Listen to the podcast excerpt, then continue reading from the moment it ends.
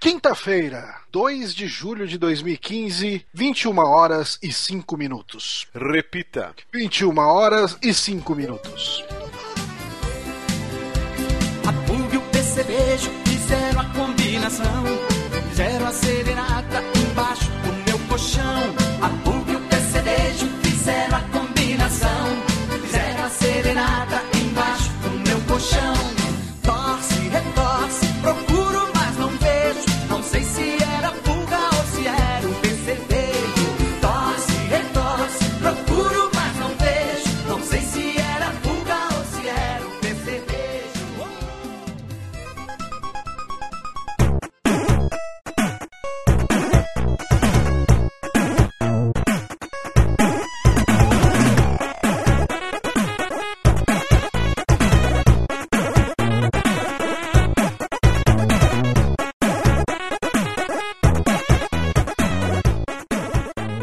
começando mais um saque aqui no Super Amigos, episódio número 18. Aqui quem fala é Márcio Barros e comigo, meu querido Johnny Santos. Olá, olá. Boa noite a todos vocês que estão aqui gravando com a gente. Ok, agora você me pegou de surpresa porque sempre se apresenta o, o resto da equipe e você não fez isso hoje. Então estamos também com ele que estava jogando Tiff há pouco tempo, Bonatti. Olá. E nem sempre, Márcio. Isso aqui tá variando a cada programa, na verdade. O que que tá variando? O Johnny às vezes apresenta, às vezes é você que apresenta todo mundo, cara. Já aconteceu dos dois.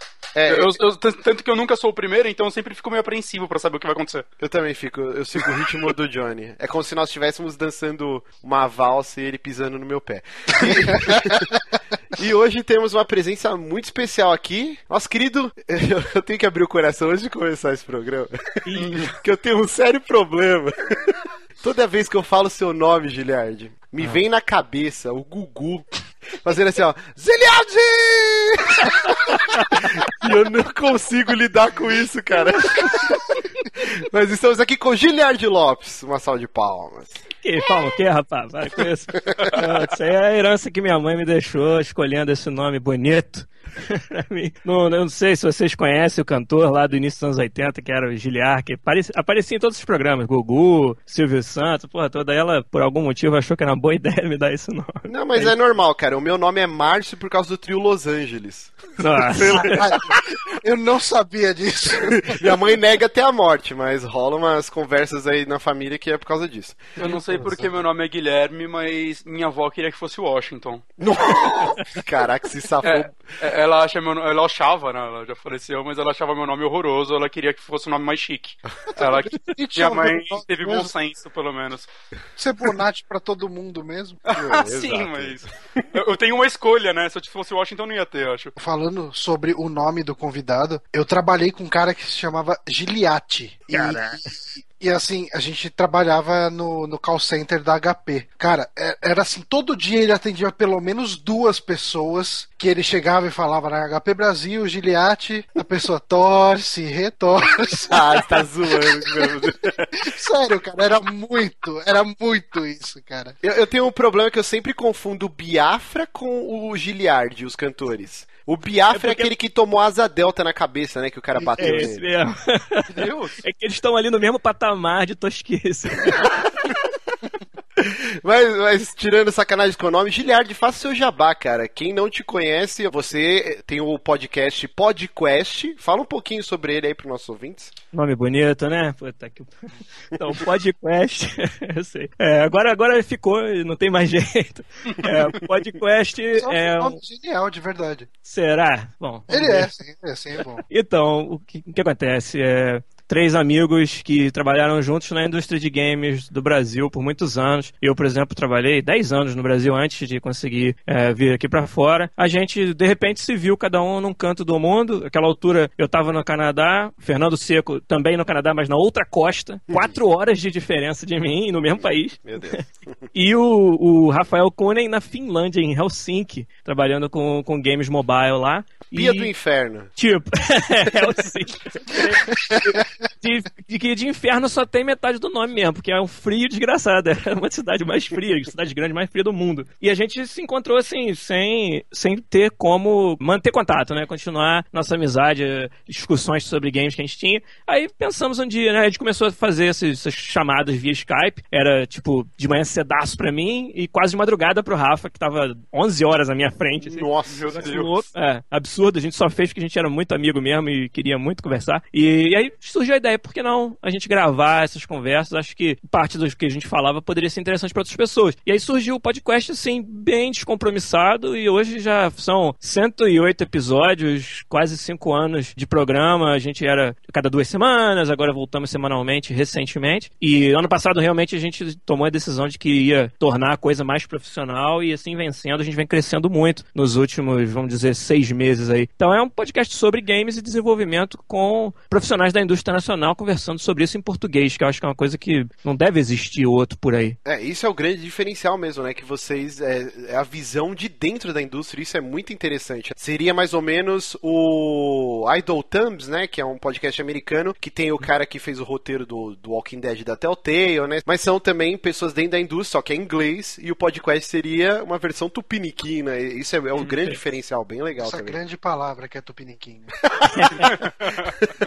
Mas eu preciso falar uma coisa sobre o podcast. Direto eu converso com o Bonatti, né, durante uhum. o, o, expediente ali, e, e, ele falava: Caramba, acabou meus podcasts de games. Eu falei: Você já ouviu o podcast? Ah, eu vou baixar. Eu vou baixar. E assim, era, cara, foi, foram meses falando isso. Cara. Não, Você não achou a porra do podcast? Não, que o Bonatti, ele, o Bonatti não, ele não assina mas... feed. É, começa é, por aí. Todo podcast, ele entra no site e baixa. aí, cara, ele baixou, ele vinha falar pra mim todo dia: Caralho, mano, esse podcast é muito foda.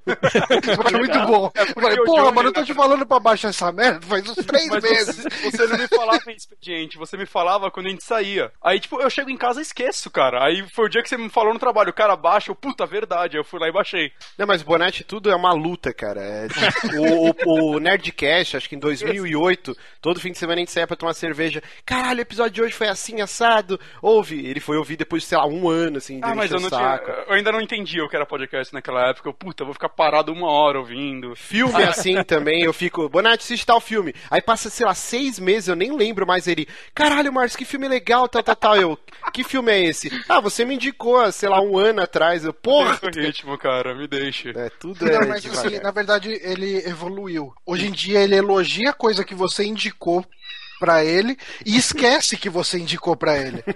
Eu indico de volta. Dá o retorno, né? Mas pô, é igual, muita é gente igual minha avó dando isso. presente de aniversário, pô. Minha avó dá, dá, dá a meinha velha lá pro, pro primo dela e no próximo aniversário volta a mesma meia de presente. muito bom, muito bom. E, e, lembrando, né, é, recentemente o podcast agora tem um, um, Patreon também, né? Verdade, a gente acabou de lançar a nossa campanha, tentando, é, primeiro de tudo, ter uma edição profissional, porque o, o que ameaçou até a não existência mais do podcast no ano passado foi justamente o tempo que a gente gasta editando. Afinal de contas, a gente faz tudo isso muito no tempo livre. Marcar um horário dos três juntos já é difícil. E agora o Rafa tá bem mais próximo, tá também no Canadá, em Toronto, então tá no mesmo horário que o Fernando, só eu que tô quatro horas afastado. Isso aí que foi o que ameaçou realmente a existência dele. E aí a gente decidiu, cara, ó, vamos segurar as pontas mais uns seis meses, vamos torná-lo semanal, fazer um pouco mais compacto, né? Pouco mais curto. E com isso, ver se a gente consegue juntar né, uma, uma massa aí de ouvintes que a gente possa depois lançar um Patreon, para aí sim é, poder pagar por essa edição profissional. É o, é o, grande objetivo. O resto, todos os outros que a gente tem lá, são coisas assim que a gente sonha em fazer, de poder fazer. Mas é o patreon.com barra podcast, bem simples o endereço. para quem quiser, pô, cara, primeiro conhece a gente, depois, se você gostar do que, do que você ouviu aí, e puder ajudar, a gente vai ficar muito feliz. Como ouvinte aí dos caras, eu falo que é um dos melhores podcasts de games em português em atividade. Tá rasgando muita seda, hein? Ah, mas eu gosto realmente do trampo dos caras. e, e, vocês têm umas metas bem legais, né, cara? Aquele é, Game Dev Quest que vocês tinham colocado como meta, eu achei uma ideia muito, muito foda. É, isso eu... aí foi uma ideia do Rafael Kunen que uhum. é, a, gente, a gente é muito solicitado, né, pra... Você pode vir no meu evento dar um, uma, uma, palestra, uma coisa assim. E, cara, uhum. duas coisas, né? Um que é foda arrumar tempo, né, pra começar, mas segundo também que dar palestra, você posar de que sabe muito, nunca foi a nossa cara. Uma das coisas sobre podcast é que a gente, cara, a gente discute as coisas erradas que a gente fez o tempo todo, e um briga com o outro, fala, não, tá louco, não é assim que se faz, não, não sei o quê. Pra gente fazer muito mais sentido, é uma experiência mais orgânica, onde a gente se juntasse, até pra nós mesmos, nós três, lembrarmos da época que a gente fazia o mesmo jogo juntos, que era quando a gente trabalhava juntos no Brasil. Então, uhum. pô, vamos, vamos documentar isso, mesmo que seja um jogo fictício, que a gente não vai ter tempo de desenvolver o jogo propriamente dito e nem gente suficiente, mas vamos, essa é a ideia do Game Dev Quest, uma série de episódios uhum. onde a gente mostra um jogo fictício sendo feito e todos os perrengues e coisas na prática mesmo, assim, que acontece todo dia, que eu, pô, se a gente chegar nesse patamar, eu vou ficar felizão de fazer Sensacional. isso. Sensacional. Eu, eu acho que vocês tinham que ter uma, uma atração que vai chamar Crunch Time, que é o medo de todo desenvolvedor.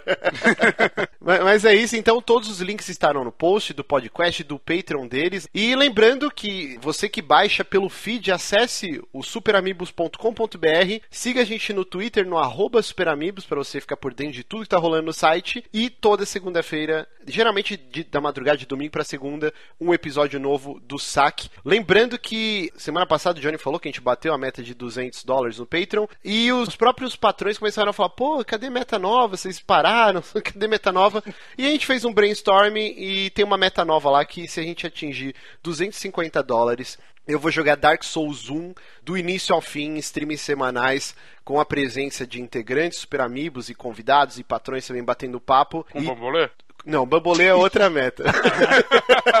Mas. O mundo tá pedindo lá, cara. Não, esse daí é 500 dólares pra eu dançar com o bambolê e filmar. Então, ajudem aí, 250 dólares Dark Souls do início ao fim. Também precisamos falar Cara, isso foi sensacional, melhor presente. Eu, foi bem no dia do meu aniversário que, que o Google Play uh, aprovou o aplicativo, né? Quero agradecer muito o Rodrigo Barbosa, nosso ouvinte. Ele fez, sem a gente pedir, ele fez por conta própria e ele desenvolveu um aplicativo apenas para Android no momento. A gente está vendo se vai rolar uma versão de iOS mas é o aplicativo dos Peramibos. Tem o link no post. Com esse aplicativo você tem acesso a todos os episódios, ele vai atualizando, ele tem o Twitter do site também, para você ficar informado. Então, cara, muito obrigado, Rodrigo, muito foda. E vamos para o que interessa agora. Mesclado aqui com essa pauta, a gente pediu para os patrões é, contribuírem com algumas perguntas para o Giliard, né? Porque não sei se a gente deixou claro, mas ele trabalha na EA, mais precisamente no, na, no desenvolvimento do FIFA.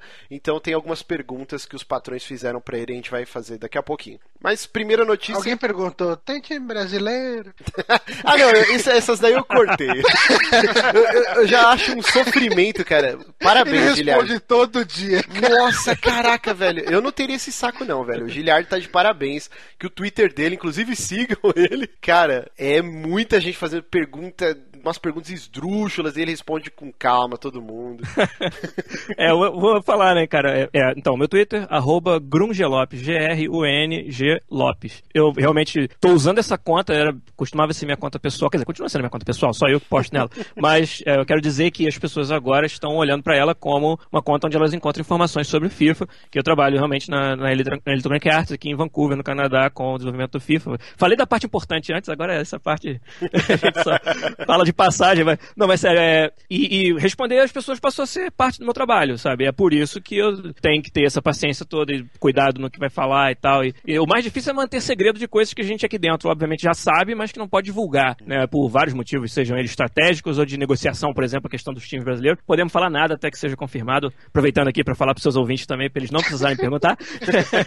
mas, mas é, é, fato, cara. Essas perguntas todas chegam todo dia. Eu tento, tento responder, tento manter. Mas, mas parabéns pela grande de sacola, viu? Porque aqui eu não tenho paciência nenhuma, cara. E aí, depois de umas tretas, a gente definiu que o Johnny é o cara mais indicado. Então, o Johnny é o nosso PR. Ele que cuida do Twitter dos Piramibos, ele que, que conversa com os ouvintes, porque eu não tenho muita paciência. quando a gente bater a meta de 300 dólares, a gente contrata o Seika. Ele é o PR definitivo. Exato. Tipo, cara, esse podcast é uma bosta, de eu morrer. Aí ele fala assim: desculpa, amiguinho, se você não gostou. Esperamos que na próxima vez você goste. Tipo, ele responde os caras desse jeito. O, o Seika é a fada do dente, praticamente, cara. Puta que pariu. Parabéns. Mas vamos lá, vamos lá, gente. Nolan North, muito conhecido por interpretar o Coringa nos jogos do Batman. Mentira, ele é o Nathan Drake. Ele, além de grande dublador, ele é um belíssimo linguarudo porque ele soltou duas umas fofocaiadas aí, né, que gerou bastante burburinho. A primeira, ele estava dando uma entrevista e ele soltou que eu sei que a Naughty Dog está trabalhando já num The Last of Us 2. E aí. E, e, o jeito que foi dada essa, essa notícia foi muito escrota, porque a, a gente tem agora esse culto anti-spoiler, né? O pessoal até extrapola um pouquinho os limites do, do bom senso, mas ele tava dando, no meio da entrevista, ele falou: Ah, porque o meu personagem no primeiro Last of Us, ele, ele tem uma passagem rápida, porque ele morre muito rápido. É, não é, é que ele, ele não fala morre, ele, ele evita usar o termo morrer, vai. Não, peraí, eu vou achar. Encontra que... um fim, ele encontra um fim muito rápido. É, mais ou menos É, isso. Assim, né? E aí ele fala, mas eu sei que a Naughty Dog está trabalhando no Last of Us 2. E aí ele não conseguiu desenvolver porque um filho da puta na plateia gritou, spoiler! Mano, alguém mata esse cara. E aí ele parou de falar, ele não continuou. Que filha da puta, velho. Foi o momento que ele se tocou que ele falou demais. Sim, exato. O cara Esse- da plateia deveria ser um cara da Naughty Dog já. já sabe que ele, tá, que ele fala mais do que deve. Era o Neil Druckmann, né? Pô, Nath, acho que foi plantado, inclusive, hein? Acho que foi tudo de propósito. Porque lembra no The Last of Us, né? Ele fala do personagem dele e tava toda a discussão, né? Sobre se o personagem dele era pedófilo ou não. E ele deu uma entrevista já entregando tudo. Não, não, que eu interpreto um pedófilo no jogo, tá ligado? É, o Nolan North, ele é Ele não bem consegue, linguarudo, cara. Então os caras acho que já colocam os infiltrados lá pra segurar a onda. E, e é o problema, né? Porque, ao contrário do Kojima que, que pôde tirar o, o David Hayter e botar o Kiefer Sutherland, o Nolan North ele é um puta dublador, né? E ele é a cara do Nathan Drake. Então, os caras tirarem ele agora da franquia ia ser um puta de um pega pra capar. Ao contrário do, do David Hayter, que todo mundo teve gente dando aleluia que iria sair da dublagem do, Eu. do Solid Snake, né? Eu diria que ele tá a cara do Bruce Campbell velho. Sim, sim, sim. não, não, quando eu digo ele é a cara do Nathan Drake, é porque assim, é, ele é a voz do Nathan Drake. Não tem como trocar agora num quarto jogo, né? Mas você vê como passou tempo, né? Que ele tá dublando o Nathan Drake. Quando que é o, de quando que é o primeiro jogo? E sete, acho. Uou. É, já faz É. bastante tempo, cara. Mas, assim, nesse mesmo painel que ele, que ele deu com a língua nos dentes, o Troy Baker já meio que tentou jogar um panos quentes, falou, não, não, eu não sei de nada, eu acho que vocês teriam que perguntar pro Neil Druckmann e pro Bruce Straley, né, que são os diretores do jogo, porque que papo. eu não sei de nada, eu acho que não tá sendo feito nada. E, e é estranho, porque todo mundo sabe que vai rolar um The Last of Us 2. Foi um jogo mega aclamado, vendeu pra cacete, então é claro que eles não vão deixar morrer essa franquia. Mas, ao mesmo tempo, tem todo esse tumulto em volta do Uncharted. Inclusive, tem mais uma notícia que a gente vai falar sobre isso. Eu acredito que eles só começariam a trabalhar em cima do, do Last of Us 2 quando terminasse né, o desenvolvimento do Uncharted. Ainda tem um bom tempo ainda de desenvolvimento do Uncharted. Então, mas será? Porque o Uncharted 3 ele não foi produzido praticamente em paralelo com o Last of Us? Era, mas o estúdio se dividiu, né? Então, mas será, será que ele só tem um estúdio lá pra trabalhar nisso? Mas, por exemplo, o pessoal que trabalha, sei lá, na, na parte de artwork e tudo mais, que provavelmente já acabou essa parte no Uncharted, já que eles já estão desenvolvendo, programando e tudo mais, pode ser que eles já estejam fazendo os rascunhos do The Last of Us. Tudo isso já faz parte do, da produção de um jogo. Então, não quer dizer que tem alguém lá já programando ele com o roteiro pronto, mas talvez já tenha um pessoal que tá livre do trabalho deles no Uncharted que já começou a trabalhar em alguma outra coisa lá. Será porque a gente Eu tô, tá imaginando, eu tô imaginando o Giliard olhando essa conversa falando, "Olha esses idiotas- achando que manja de indústria." Pelo contrário, tô esperando a brecha pra poder concordar com o Bonatti, porque é, é assim que funciona mesmo, cara. É um pipeline, como a gente chama. Então, quando uma unidade da empresa terminou a sua parte, vamos dizer, pré-produção, envolve muito artista conceitual, envolve muito os game designers mais sênior, o pessoal que está dando a visão de projeto. Esses caras não vão precisar estar lá até o último dia né, do projeto anterior. Eles já podem, na verdade, a partir do momento que a produção já está em né, já estamos dentro da alta produção de um jogo, muitos desses caras estão liberados para começar a pensar nas próximas coisas. É o único jeito de um estúdio se manter sobrevivendo, porque se você esperar entrar a grana do jogo A que você fez para começar o jogo B, ninguém consegue sobreviver. Então, não duvido nada. Agora, tem até uma história interessante dos bastidores da Naughty Dog. Um, eu tenho, tenho um amigo que trabalha lá, que foi programador, cara, um cara super cabeçudo, um dos melhores programadores de computação gráfica que eu conheço. O nome dele é Rami El Garawani. Ele é egípcio, né, mas mas assim, cara, para matemática e para geometria, fantástico. Trabalhou aqui no FIFA, mas, cara, FIFA não, não tinha desafio suficiente para ele na, na, área de computação gráfica, que é verdade, não tem mesmo. Né? Não tem muito mais para onde a gente escapar. E aí, ele, de uma conversa de bar, é, alguém né, brincou que tinha uma vaga na Naughty Dog, e aí ele meio que aplicou assim de sacanagem, sabe? Aí, é, duas semanas depois, ele, oh, pô, vou viajar lá pra, pra Califórnia conhecer a Naughty Dog e tal, fazer entrevista. Caralho. e tá lá. E, e, ele me fala que eles, na verdade, têm é, oficialmente já dois times trabalhando em dois projetos. Não vai dizer qual é o outro, mas a gente já imagina qual é, Provavelmente é Last of Us. Mas assim, eu acredito que até a engine do Uncharted 4 vai ser utilizada no The Last of Us é, 2. Muito né? possível, é muito provável. Muita coisa vai ser compartilhada, né? Eu acho que ele falou isso, na verdade, para despistar. Eu acho que eles estão trabalhando Jack and Dexter.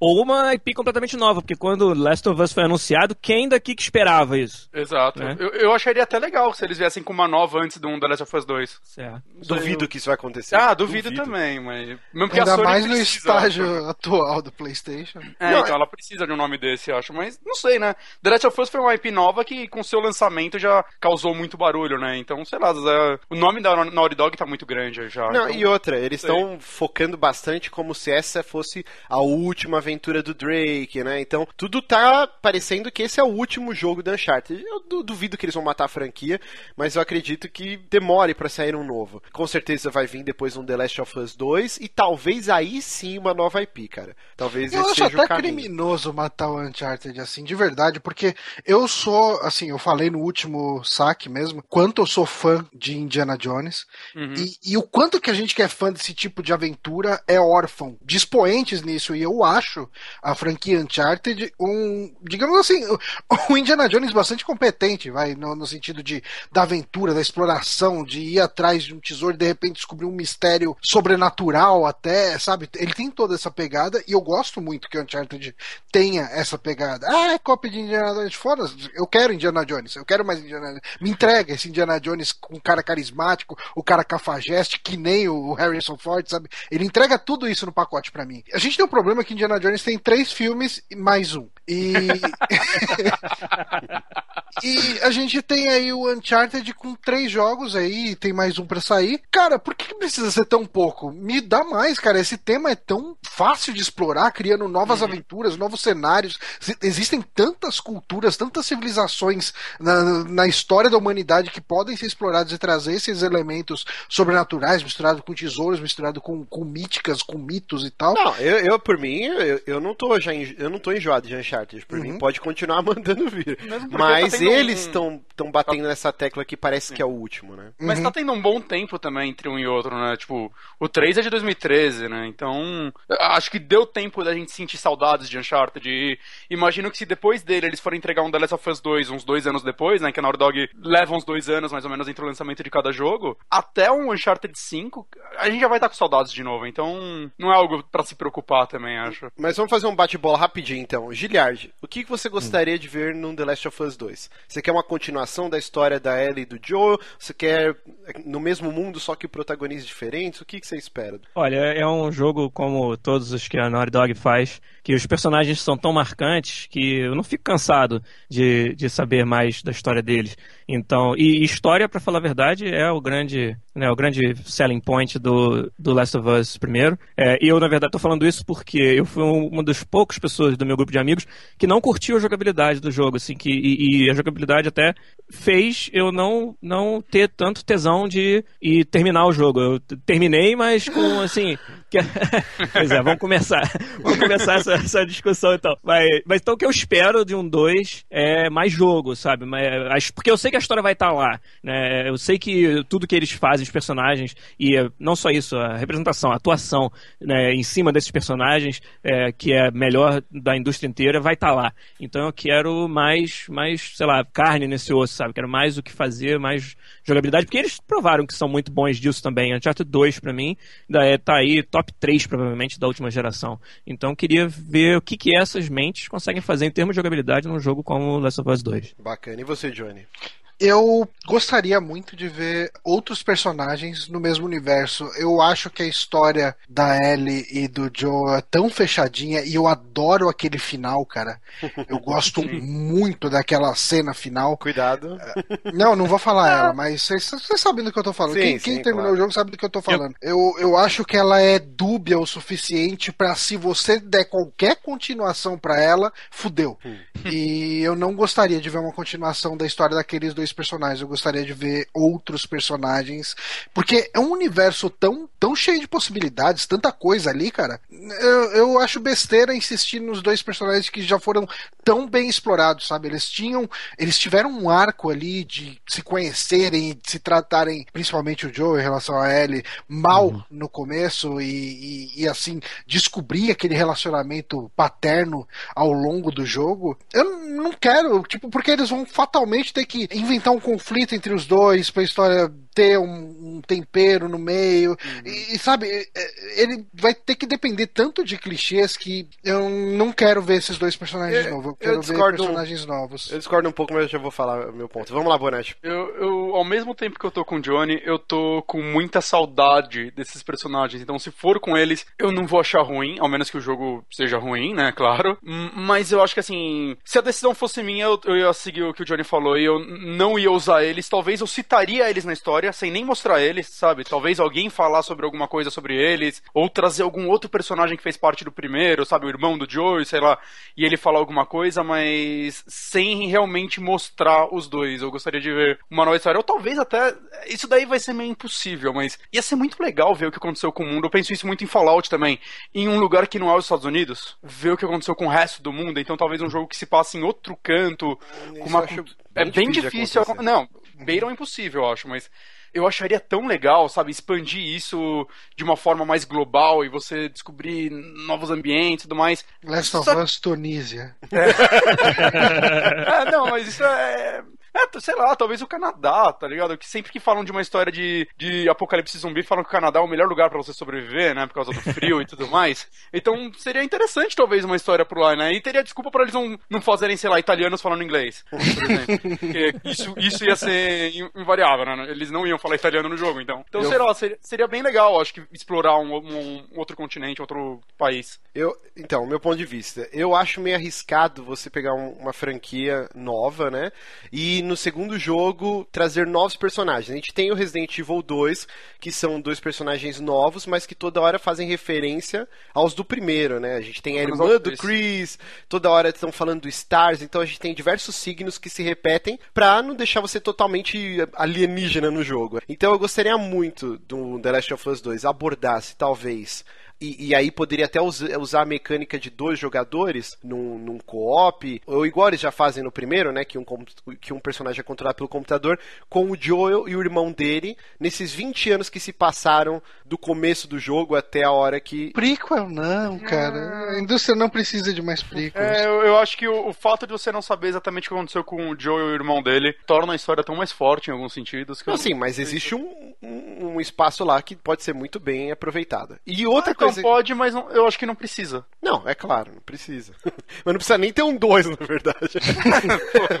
a gente tá especulando que Ninguém precisa um de dois. videogame, vai, vamos, falar, vamos abraçar árvores. então. É.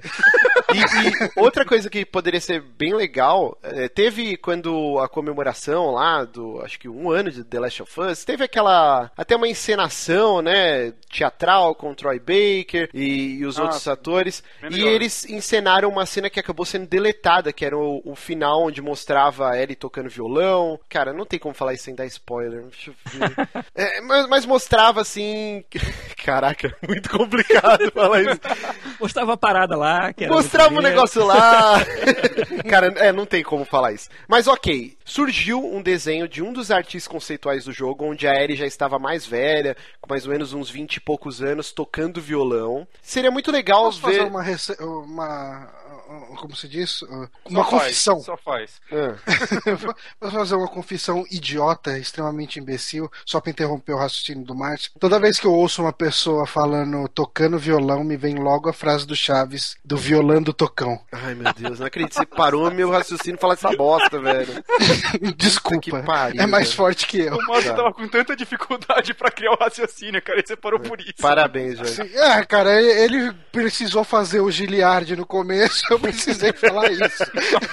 Cada um tem o seu fraco, desculpa. Ok, a Ellie adulta, talvez se tornando uma líder em potencial daque- daquela comunidade e alguma coisa acontecendo, catalisando uma nova jornada, todo o lance dela ser imune ao vírus, seria bem interessante do que você esquecer esses personagens e mostrar o ponto de vista de outras pessoas. Eu acho que seria legal. Sei lá, eu quero mais Ellie. e Eu Joel. acho, eu acho, assim, eu acho que vai ser com eles. Tá? É, eu, eu então. tenho Eu quase também certeza. acho que vai. né, quase certeza, mas, sei lá, eu gostaria de ver mais. É, é que o mundo tão rico. É, existe, existe espaço pra trabalhar assim. Eu sei que ninguém quer ver a história que todo mundo aprendeu a amar, deturpada, mas eu acho que dá pra trabalhar. Não, os- não os dois, pode trabalhar só a Ellie e o Joel, não acontecer nada. Mata o nas Joe coisas. logo no começo.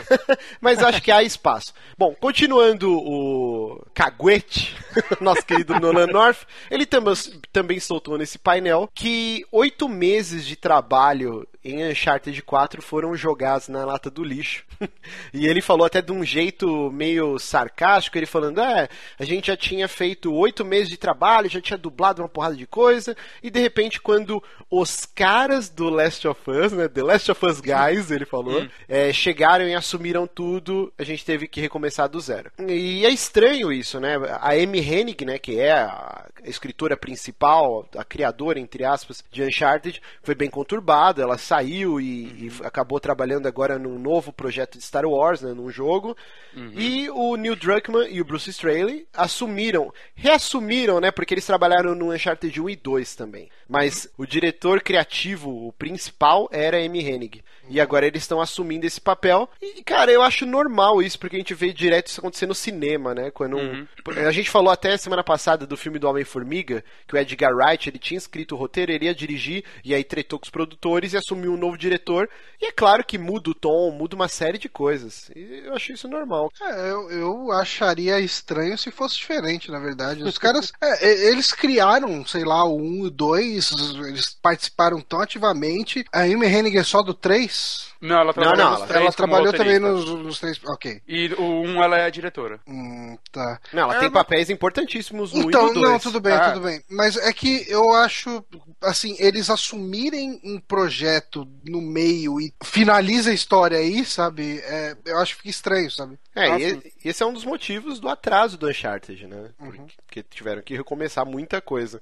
Eu acho bom eles, sei lá, atrasarem antes até mesmo de ter uma data definitiva, porque se eles veem que tem algo errado, tá ligado? Deixa, ele, deixa eles consertarem e lançar quando dá, dá hora deles. Mas Eu vocês não acham acho- que foi treta mesmo? O que? Dela sair? É, que rolou. Porque teve uma época que eu lembro até quando. Eu tava no jogabilidade nessa época que toda, todo vértice a gente dava uma notícia de alguém Saía alguém, que saía da Naughty Dog, assim, né?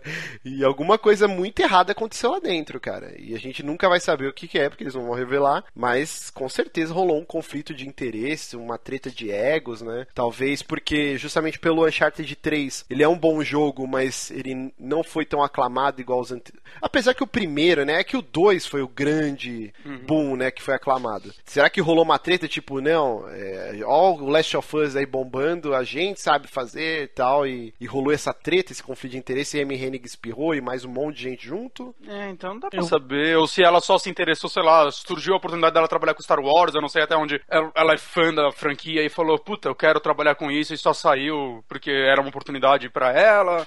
Acho que a gente não sei se a gente vai descobrir isso um dia de verdade, né? Eu vou especular aqui, porque ninguém falou que não pode, né? E, e dizer o seguinte que Naughty Dog sempre teve a fama de ser uma empresa com uma método de desenvolvimento de games diferenciado, onde você tem poucos ou nenhum chefe, onde é, é a- o, selling point, né, tudo que ela sempre vendeu para quem ela está tentando contratar, é que é um ambiente onde você vai ter uma, uma liberdade de expressão grande. E eu acho que ela está vivendo dores de crescimento de uma empresa que. É, mas, mas sabe, esse é um arranjo que parece muito bonito. Eu acho que seria fantástico trabalhar num lugar assim, mas eu tenho dificuldade de ver isso se aplicando para, entendeu? De repente você tinha 30 pessoas, agora você tem que ter 100. E como que você, entendeu? Uma É, hierarquia, né, de verdade. é, É, exato. Então, É, então eu, consigo traba- eu trabalhei numa empresa que passou exatamente por isso, assim, que era tipo empresa web e tal, começou com É. todo mundo jovem e, e vamos primar pela criatividade e liberdade de todo mundo. Aí quando você vê que você tem 300 funcionários e tem um monte de vagabundo no meio e não dá pra tratar todo mundo como o cara criativo, potencial, não sei o quê, começa a degringolar tudo. É, porque é muito, muito tranquilo quando tá tudo dando certo, né? Quando você tá lançando jogos de grande sucesso e tudo, mas é, a gente nunca sabe, cara, as, as, as dificuldades e as coisas que deram errado pra você chegar num jogo que, que deu certo. E eu acho que é nesse, nesse momento é que a sua metodologia testada. E é muito diferente você fazer isso com 30, 40 pessoas do que com dois times de dois jogos AAA, como eles são agora. É, isso aconteceu com o Google também, né? Quando os dois maluquinhos lá que começaram a fazer muito sucesso, o problema é que quando eles iam pra uma reunião, eles não eram levados a, sérios pelo, a sério pelos altos executivos. E eles tiveram que contratar um CEO, um cara, tipo, engravatado pra representar a empresa Google, né? E até tem um livro que conta a história que os caras tinham muito conflito de interesse, porque o cara, não, ele chegava na empresa e aí tinha, sei lá, uma, um escorregador lá dentro. E ele, não, mas quem que aprovou isso? Eu não, eu não tô sabendo de nada. E aí os caras, não, a gente que aprovou. Então, rolava essa treta. E hoje agora os caras se dão super bem e tal, eles conseguiram encontrar um paralelo. Mas eu acredito que, que realmente Giliard tá certo. A Naughty Dog, ela era essa empresa idílica, né? Você assiste o- os documentários, cara, parece que é o melhor lugar do mundo você trabalhar. É a todo mundo dando palpite em tudo. Mas, cara, começa a cobrança, começa a dividir estúdio. E aí um, um se sai melhor do que o outro jogo. Então, pô, talvez a outra equipe seja melhor. Deve rolar uma treta. E eu acredito que o que aconteceu com Uncharted 4, infelizmente a gente nunca vai saber. Eu, eu gostaria muito também de saber o que aconteceu no desenvolvimento do The Last Guardian, que também deve ter rolado muita treta. É, é isso, cara. É esse conflito de interesses e como manejar isso, né? É complicado. E é por isso que a Valve parou de fazer jogo. que eles são tão ripongo, né? Que ninguém mais manda em ninguém lá, então ficou essa várzea aí. Não, não quero falar da Valve e da depressão, cara. E ainda nesse universo sonístico, o PlayStation 4 já está com 70 a 90% do mercado europeu.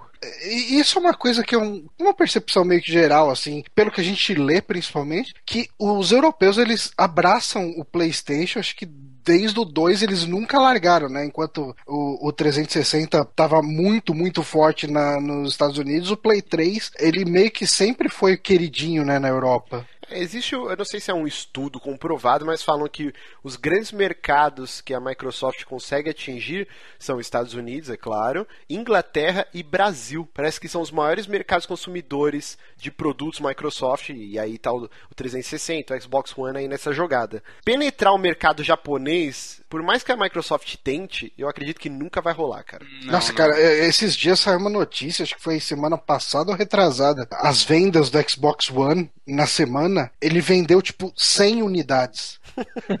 Nossa, é muito triste, Cara, tipo assim, Lá se, até o Vita se eu mais, fosse cara. lá, se eu fosse lá vender de porta em porta, eu vendia mais.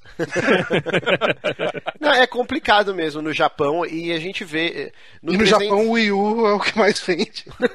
é, né, um, é uma outra mentalidade, é um outro mercado, né? Mas a gente pega a época do 360 e a Microsoft, cara, ninguém pode falar que ela não tentou. Ela pegou o Akira Toriyama, eh, tentou fazer aquele Blue Dragon, e é um jogo horrível, é muito ruim. Eles te- fizeram aquele. Como que é? Infinity Undiscovered. Cara, é um nome horroroso de RPG. Não, é Infinite o... Undiscovery, é isso mesmo. É isso aí Ah, mesmo, tá. Infinity Undiscovered, Tales of Vesperia. E- Eles tentaram, cara. Ninguém pode falar que eles não tentaram. Tem aquele da Mistwalker que é é do, do Hironobu Sakaguchi, Exato. que É é, o Lost Odyssey, por acaso. Lost Odyssey, é, assim, eu acho que esse jogo, se não fosse as porras dos loads gigante dele, que ele tem muito load no combate, o, o, Blue Dragon mesmo não é do, do Sakaguchi também? Acredito que é. é, é ah, eles pegaram o Dream Team do, do Chrono Trigger, se eu não me engano. É. Então, pessoa... melhor jogo. É. Peraí, fala direito. Melhor jogo já feito pela humanidade, Chrono Trigger. Exatamente.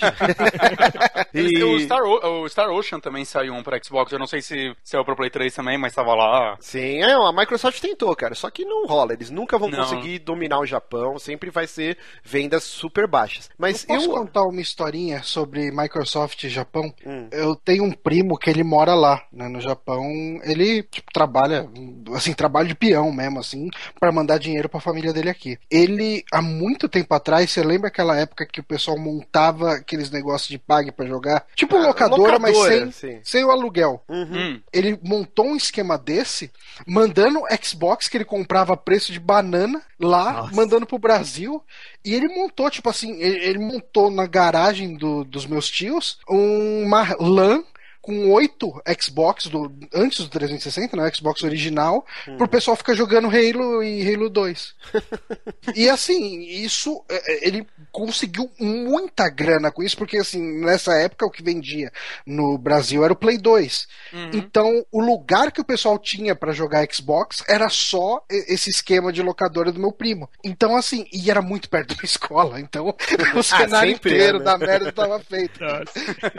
Não, mas voltando o lance do, do Play 4. Cara, o Play 4 e o Xbox One não são tão diferentes, igual no começo da geração parecia, eles fizeram a gente acreditar, né? Todo aquele lance, ah, é 1080p, não é, não sei o quê. Hoje em dia tá, tá muito parelho. É porque a Microsoft ela liberou, né, o espaço que era dedicado ao Kinect para o pessoal poder desenvolver, né? Sim, sim. Liberou mais memória para isso, né? Então 10% agora da GPU, cara. É, tanto que o, o novo Metal Gear, né, o Phantom Pain, eu acho que o Kojima já liberou que no Xbox One vai estar tá 1080p também, sendo Exato. que o o Ground Zeroes não tá. Essa grande disparidade, né? E se a gente tirar o mercado japonês, que não tem jeito, tava lendo aí umas, uns estudos, é claro que é tudo especulação, né? A gente nunca vai saber se é verdade. Mas parece que se você tirar o mercado japonês da jogada, a briga tá assim: 17 milhões para a Sony de consoles vendidos e 11 para a Microsoft. Então a diferença de 6 milhões de unidades. Já não é tão grande. E aí a gente pega essa diferença, ela pode ser atribuída ao fiasco que foi o lançamento do Xbox One. Sim. Ele vinha com o Kinect, que ninguém queria, ele era 50 dólares mais, 100 dólares mais 100 caro, dólares. Né? 100 dólares mais caro, e teve toda a papagaiada de é, DRM, Always Online, e Os o cacete A4. multiplataforma vindo inferiores, né? Sim, sim. Se não tivesse esse fiasco que foi a introdução, a apresentação do Xbox One para o mundo, talvez a gente tivesse algo muito mais equilibrado. É, é que assim, juntou duas coisas, o, o fiasco do lançamento do Xbox One e a Sony que soube vender muito bem o Play 4. É, a Sony ela e tá ela muito... já tá, na verdade a Sony já começou a virar o jogo no Play 3, né? O Play 3 no, nos últimos anos ele tava indo muito bem, ele tanto que ele virou o jogo no finzinho da geração, né? Sim, é bem no bem... finzinho, né? Bem no finzinho. Sim, sim, mas esse pessoal que o Márcio não consegue esconder o machismo dele, cara. é muito evidente. Que foi pra Sony no final da geração, manteve, né? Foi pro Play 4 porque já tava gostando do trabalho que ela tava fazendo. Então, uhum. tanto que é o que fala, né? O Play 4 ele tá se vendendo muito pelos sonhos, né? Pelo futuro, porque ainda não tem muita coisa, tudo prometido é pro ano que vem, mas o pessoal tá confiando porque o Play 3 foi a mesma coisa e no final deu tudo certo. Não, sim, é claro, claro. E, e aí agora a gente vê a diferença de postura, né? Depois que o Phil Spencer assumiu e a declaração que o Phil Spencer deu para esse domínio do mercado na Europa é que realmente eles precisam trabalhar no mercado europeu e, e a gente já vê agora refletido na Gamescom, que acontece mês que vem, em agosto, que a Sony não vai estar no evento por causa do. Acredito que é do Sony Experience, como que chama mesmo? PlayStation Experience. É PlayStation Experience. E aí a Microsoft ela guardou anúncios que poderiam estar na E3, né? Como Quantum Break, Scalebound, Crackdown, e ela guardou pro para Gamescom. Então talvez seja uma jogada para tentar reverter essa situação. Eu acredito que, cara, mais um aninho aí não vai estar tá um buraco tão grande aí de disparidade. Eu queria saber o que o Giliard acha, porque realmente o pessoal fala, ah, Márcia é cachista, cachista, cachista. Mas é, é porque eu, eu peguei como meta de vida mostrar para as pessoas que, cara, a Sony também não é tão diferente, cara. Existe um culto à Sony, assim, exacerbado, que tudo é perdoado. Eu queria saber é, a visão acho... do Giliard. É, eu acho que quando. Acho que tem muito fanboyismo que atrapalha a discussão. Né? E Porque, cara, a gente viu todas essas empresas terem seus momentos de altas e baixas em várias frontes. Porque quem critica a soberba da Microsoft no início dessa geração atual, com vai ser do nosso jeito e foda-se e tal, isso é exatamente a Sony com o PlayStation 3 no começo da, da geração passada. Exato. Entende? A gente vai vender a 100 dólares mais caro mesmo, e os nossos processadores vão ser todos diferentões de fazer mesmo. A gente tá, na indústria, é o reflexo é o mesmo que a gente sente enquanto consumidor. A, a Sony costumava ser a empresa mais, é, vamos dizer, protetora da sua maneira de fazer as coisas, e você que está fazendo o jogo pro PlayStation é que tem o privilégio de publicar nessa plataforma. sabe? Que foi exatamente a postura que, surpreendentemente para mim, a Microsoft veio tomando muito no início. Quer dizer, até antes do lançamento do Xbox One, porque nós já estávamos desenvolvendo os games para ele antes dele sair, para poder dar tempo de sair junto do console. Essa postura, a, é, é, a gente queria discutir muito, é um, um, ponto que acho que foi o Bonatti que tocou, que é, recentemente eles liberaram cores de, de CPU e também um, uma parcela grande da GPU que antes era reservada para o Kinect. É, a gente brigou muito contra isso no começo dessa geração e eles estavam irredutíveis. E a gente falou, não, mas nós somos multiplataforma, o jogo vai ficar pior na sua plataforma do que no do concorrente se você não liberar esse poder de processamento adicional para nós. E só recentemente a virada aconteceu. Então, é, cara, a análise, eu acho que você pode escolher, né, cada um, aquele que você é fã ou que gosta mais, mas no final eu acho que é muito de momento, assim, e, e calha. Por exemplo, quem calha de ter o dinheiro agora para comprar um console da nova geração, entendeu? É, tem uma oferta de jogos imediata muito melhor na Microsoft, mas uma promessa muito melhor no PlayStation 4 e até catálogo também, principalmente jogos indie, que é uma coisa que surpreendeu muito no, no PS4 agora, e tudo que está na PSN que você já pode comprar, e entra aí Bloodborne, entra um monte de coisa legal. Então, é, depende muito, assim, cara, também do momento em que você compra. Quem comprou um console da geração passada nos últimos anos tinha que ter comprado um PS3, que era o único que ainda tinha alguma coisa acontecendo. Exato. É, no Sim. último ano a Microsoft abandonou completamente 360. Nossa, tirou, é, é, tirou totalmente. Não tinha mais nada mesmo, enquanto uhum. a Sony tava lançando The Last of Us. Então é, é, realmente no final. Por isso que eu falei, no finalzinho, o Johnny me zoou. Realmente, no finalzinho, tanto que eu vendi o meu 360 e peguei um PS3 no último ano. Falei, ok, eu já joguei tudo que saiu para Xbox 360, não vai sair mais nada exclusivo, agora vamos pegar esse PS3 que vai ter coisa, entendeu? E é isso que eu queria que, sei lá, os nossos ouvintes reflitam. E, e é engraçado essa postura, como ela se repete, porque o grande slogan da Sony, não slogan, né, mas a promessa da Sony quando ela entrou no mercado de consoles foi ser uh, totalmente contra o que a Nintendo fazia, é. que era muito opressora, dominava muito, e a Sony veio com o Play 1 e falou: "OK, você é um desenvolvedor, vem, vem fazer pra gente jogo aqui. A gente não vai restringir número, a gente não vai te vender a mídia, é, a gente não vai restringir quantas unidades você pode produzir, vem fazer com a gente". E aí o PlayStation explodiu, cara. E aí no 3 teve esse retrocesso, ah, arruma um segundo emprego, tal, tal, tal. E a Microsoft, no lançamento do Xbox One, foi exatamente a mesma coisa, cara. Ela se fechou naquele mundinho, é TV, é, é Kinect, e ela se fudeu. Para, e... Parece que sempre vai ter esse good cop, bad cop, tá ligado? É o ciclo do terceiro é, console, cara. Sempre, sempre fica assim, cara, é meio bizarro o negócio. É o terceiro console, é a maldição. Sempre o terceiro console a empresa se fode. Mas FIFA é uma franquia que sempre foi bem na Europa, né? Ah, sim, claro. É, grande parte a popularidade do esporte comparado com a América do Norte, que aliás vem esse, esse quadro vem mudando muito, né?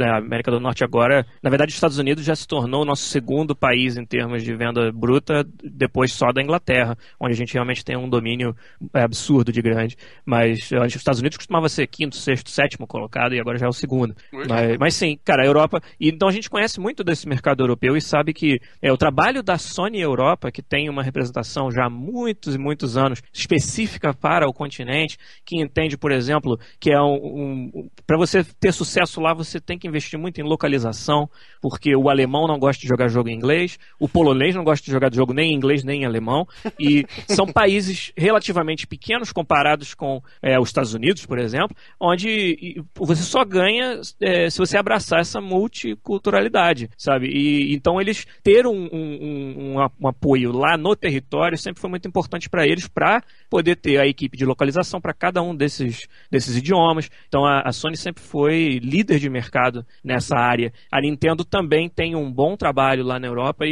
e claro, a Nintendo tem outros problemas que, independente de uhum. local do globo, né, ela está enfrentando, mas, mas, a nossa referência sempre foi essa e, e, a Microsoft não. É, a Microsoft, na verdade, é o mesmo grupo, né, o mesmo escritório que cuida do mercado europeu, pelo menos para nós desenvolvedores, é o mesmo da América do Norte. Então, para mim, sempre foi. Inclusive, quer dizer, nós temos o PlayStation como a plataforma onde a gente vende mais, porque na Europa, é, que é onde o nosso jogo é mais popular, ela é a plataforma dominante já desde sempre. Bacana. E o que você falou dos Estados Unidos, que está descobrindo, entre aspas, o futebol, né? Parece que o, só a arrecadação do campeonato da Flórida é quase duas vezes o campeonato brasileiro, cara. É tipo, é, é um negócio muito. Dis, uma disparidade muito grande. Metade disso aí é culpa do campeonato brasileiro também, mas a gente não precisa nem entrar. só, só pra vocês terem ideia, aqui em Vancouver, Vancouver, da ponta oeste do Canadá, onde tem milhões de outras coisas para se fazer. Estádio cheio todo o jogo do Vancouver Whitecaps, que joga na MLS, que é do campeonato da América do Norte, cuja, cujo nível, né, só vem para cá é, jogadores velhos prestes a se aposentar, ou os americanos e canadenses que não conseguem lugar na Europa. E ainda assim, cara, estádio cheio todo jogo é uma experiência, assim, fantástica ir lá. Se a arrecadação do Campeonato Brasileiro é pífia, em contrapartida, a premiação mundial de Dota 2 superou o Super Bowl, cara. 15 milhões de dólares.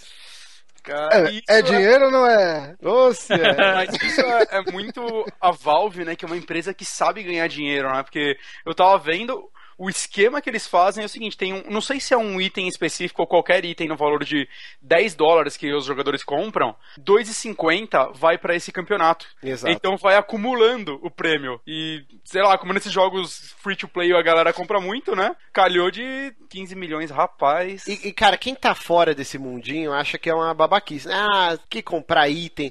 Cara, eu consegui me livrar do vício do, dos MOBAs. Porque volta e meia eu caio de novo. Eu, inclusive, eu tô jogando agora o. Inclusive, assim, eu que acompanhei o Márcio, foi uma vitória quando ele trocou o, o LOL por crack. Que agora Nossa. ele tá bem mais saudável, que ele tá bem mais, mais animado. Cara, acho feliz. que em seis meses eu adquiri 150 horas de LOL. e eu não jogava mais nada, eu só pensava em LOL, cara. E aí eu consegui cara, me livrar dessas graças. É chato. Mas agora eu tô jogando Smite no Xbox One.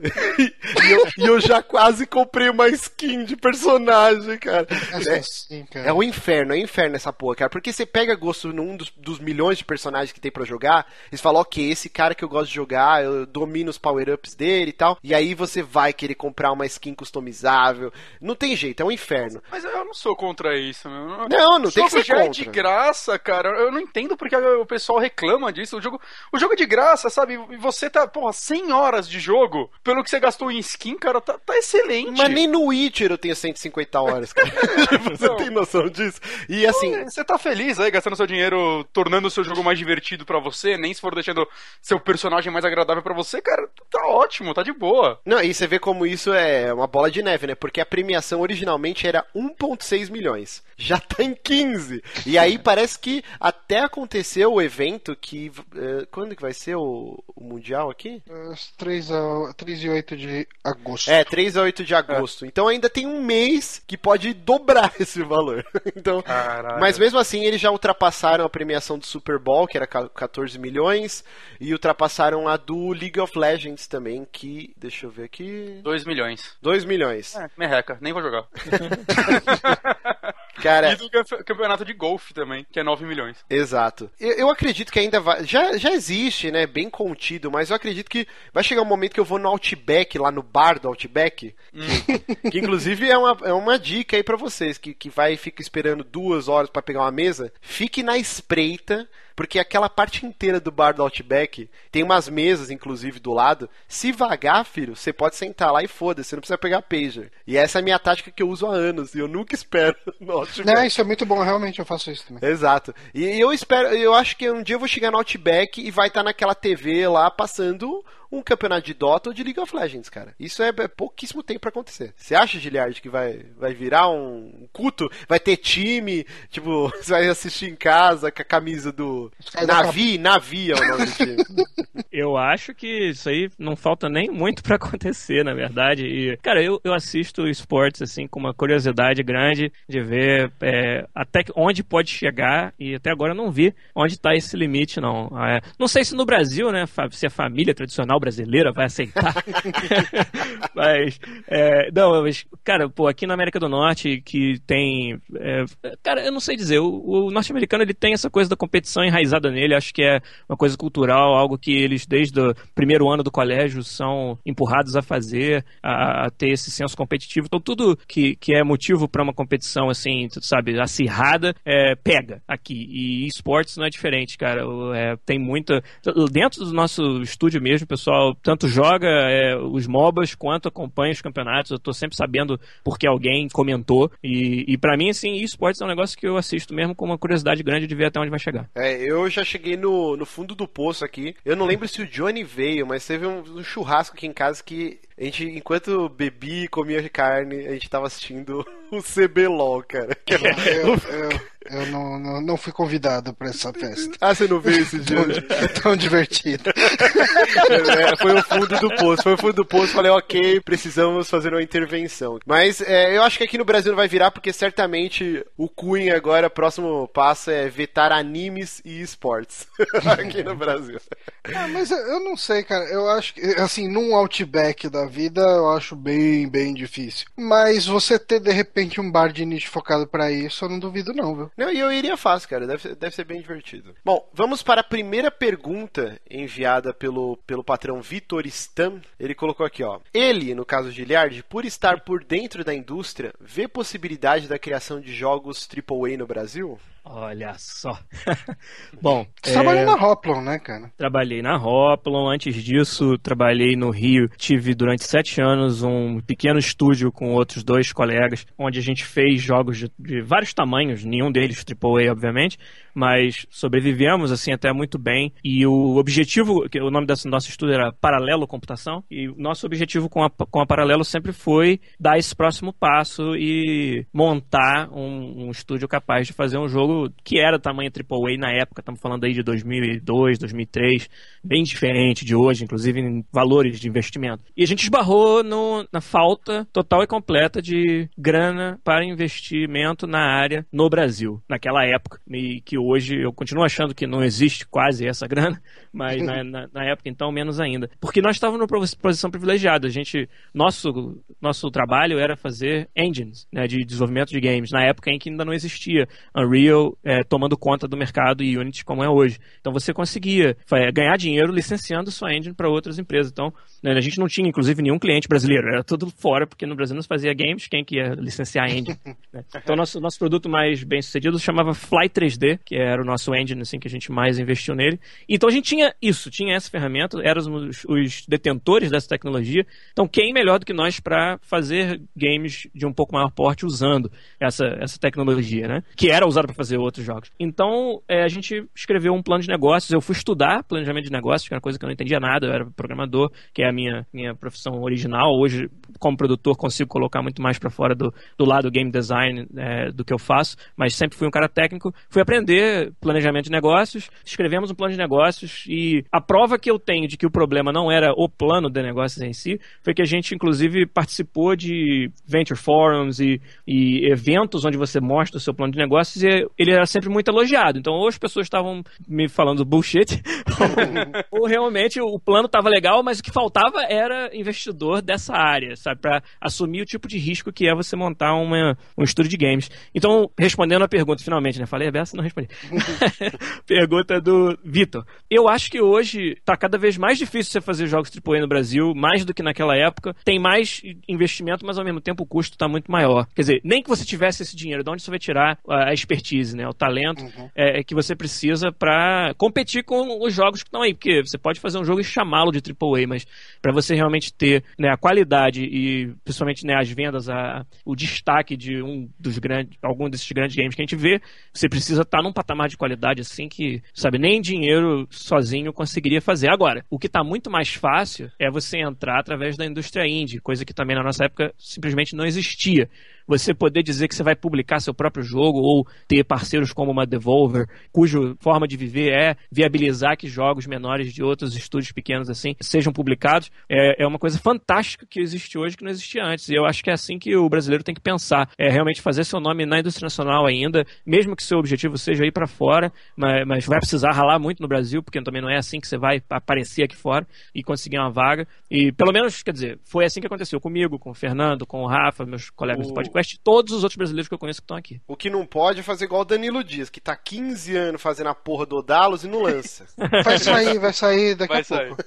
Isso Essa que é não pode. Coisa, é outra coisa que a gente sempre fala, cara. Botar um game no mercado é um perrengue que todo mundo devia passar várias vezes antes de querer dizer que é desenvolvedor de games, entendeu? Propriamente dito. Porque, cara, isso daí faz toda a diferença. Sou muito grato, por exemplo, à época da Paralelo, que a gente lidava com clientes de fora e tinha que dar suporte, sabe? E a pessoas que têm lançamento semana que vem e neguinho virando a noite aqui no Brasil para dar suporte. Isso aí para mim foi inestimável, né? Pra, pra eu chegar onde cheguei hoje. Mas assim, ó, por exemplo, agora a Unity eu não sei se tá de graça, né? A Unity tá, acho que ela, tá de graça. E a Unreal 4 também de graça, e se você atingir o um número de vendagens, aí eles começam a te cobrar um valor X. Você acha que com essas facilidades, a engine, que eu acho que é a coisa mais difícil, né, de produzir, estando de graça, tem como o pessoal investir nisso?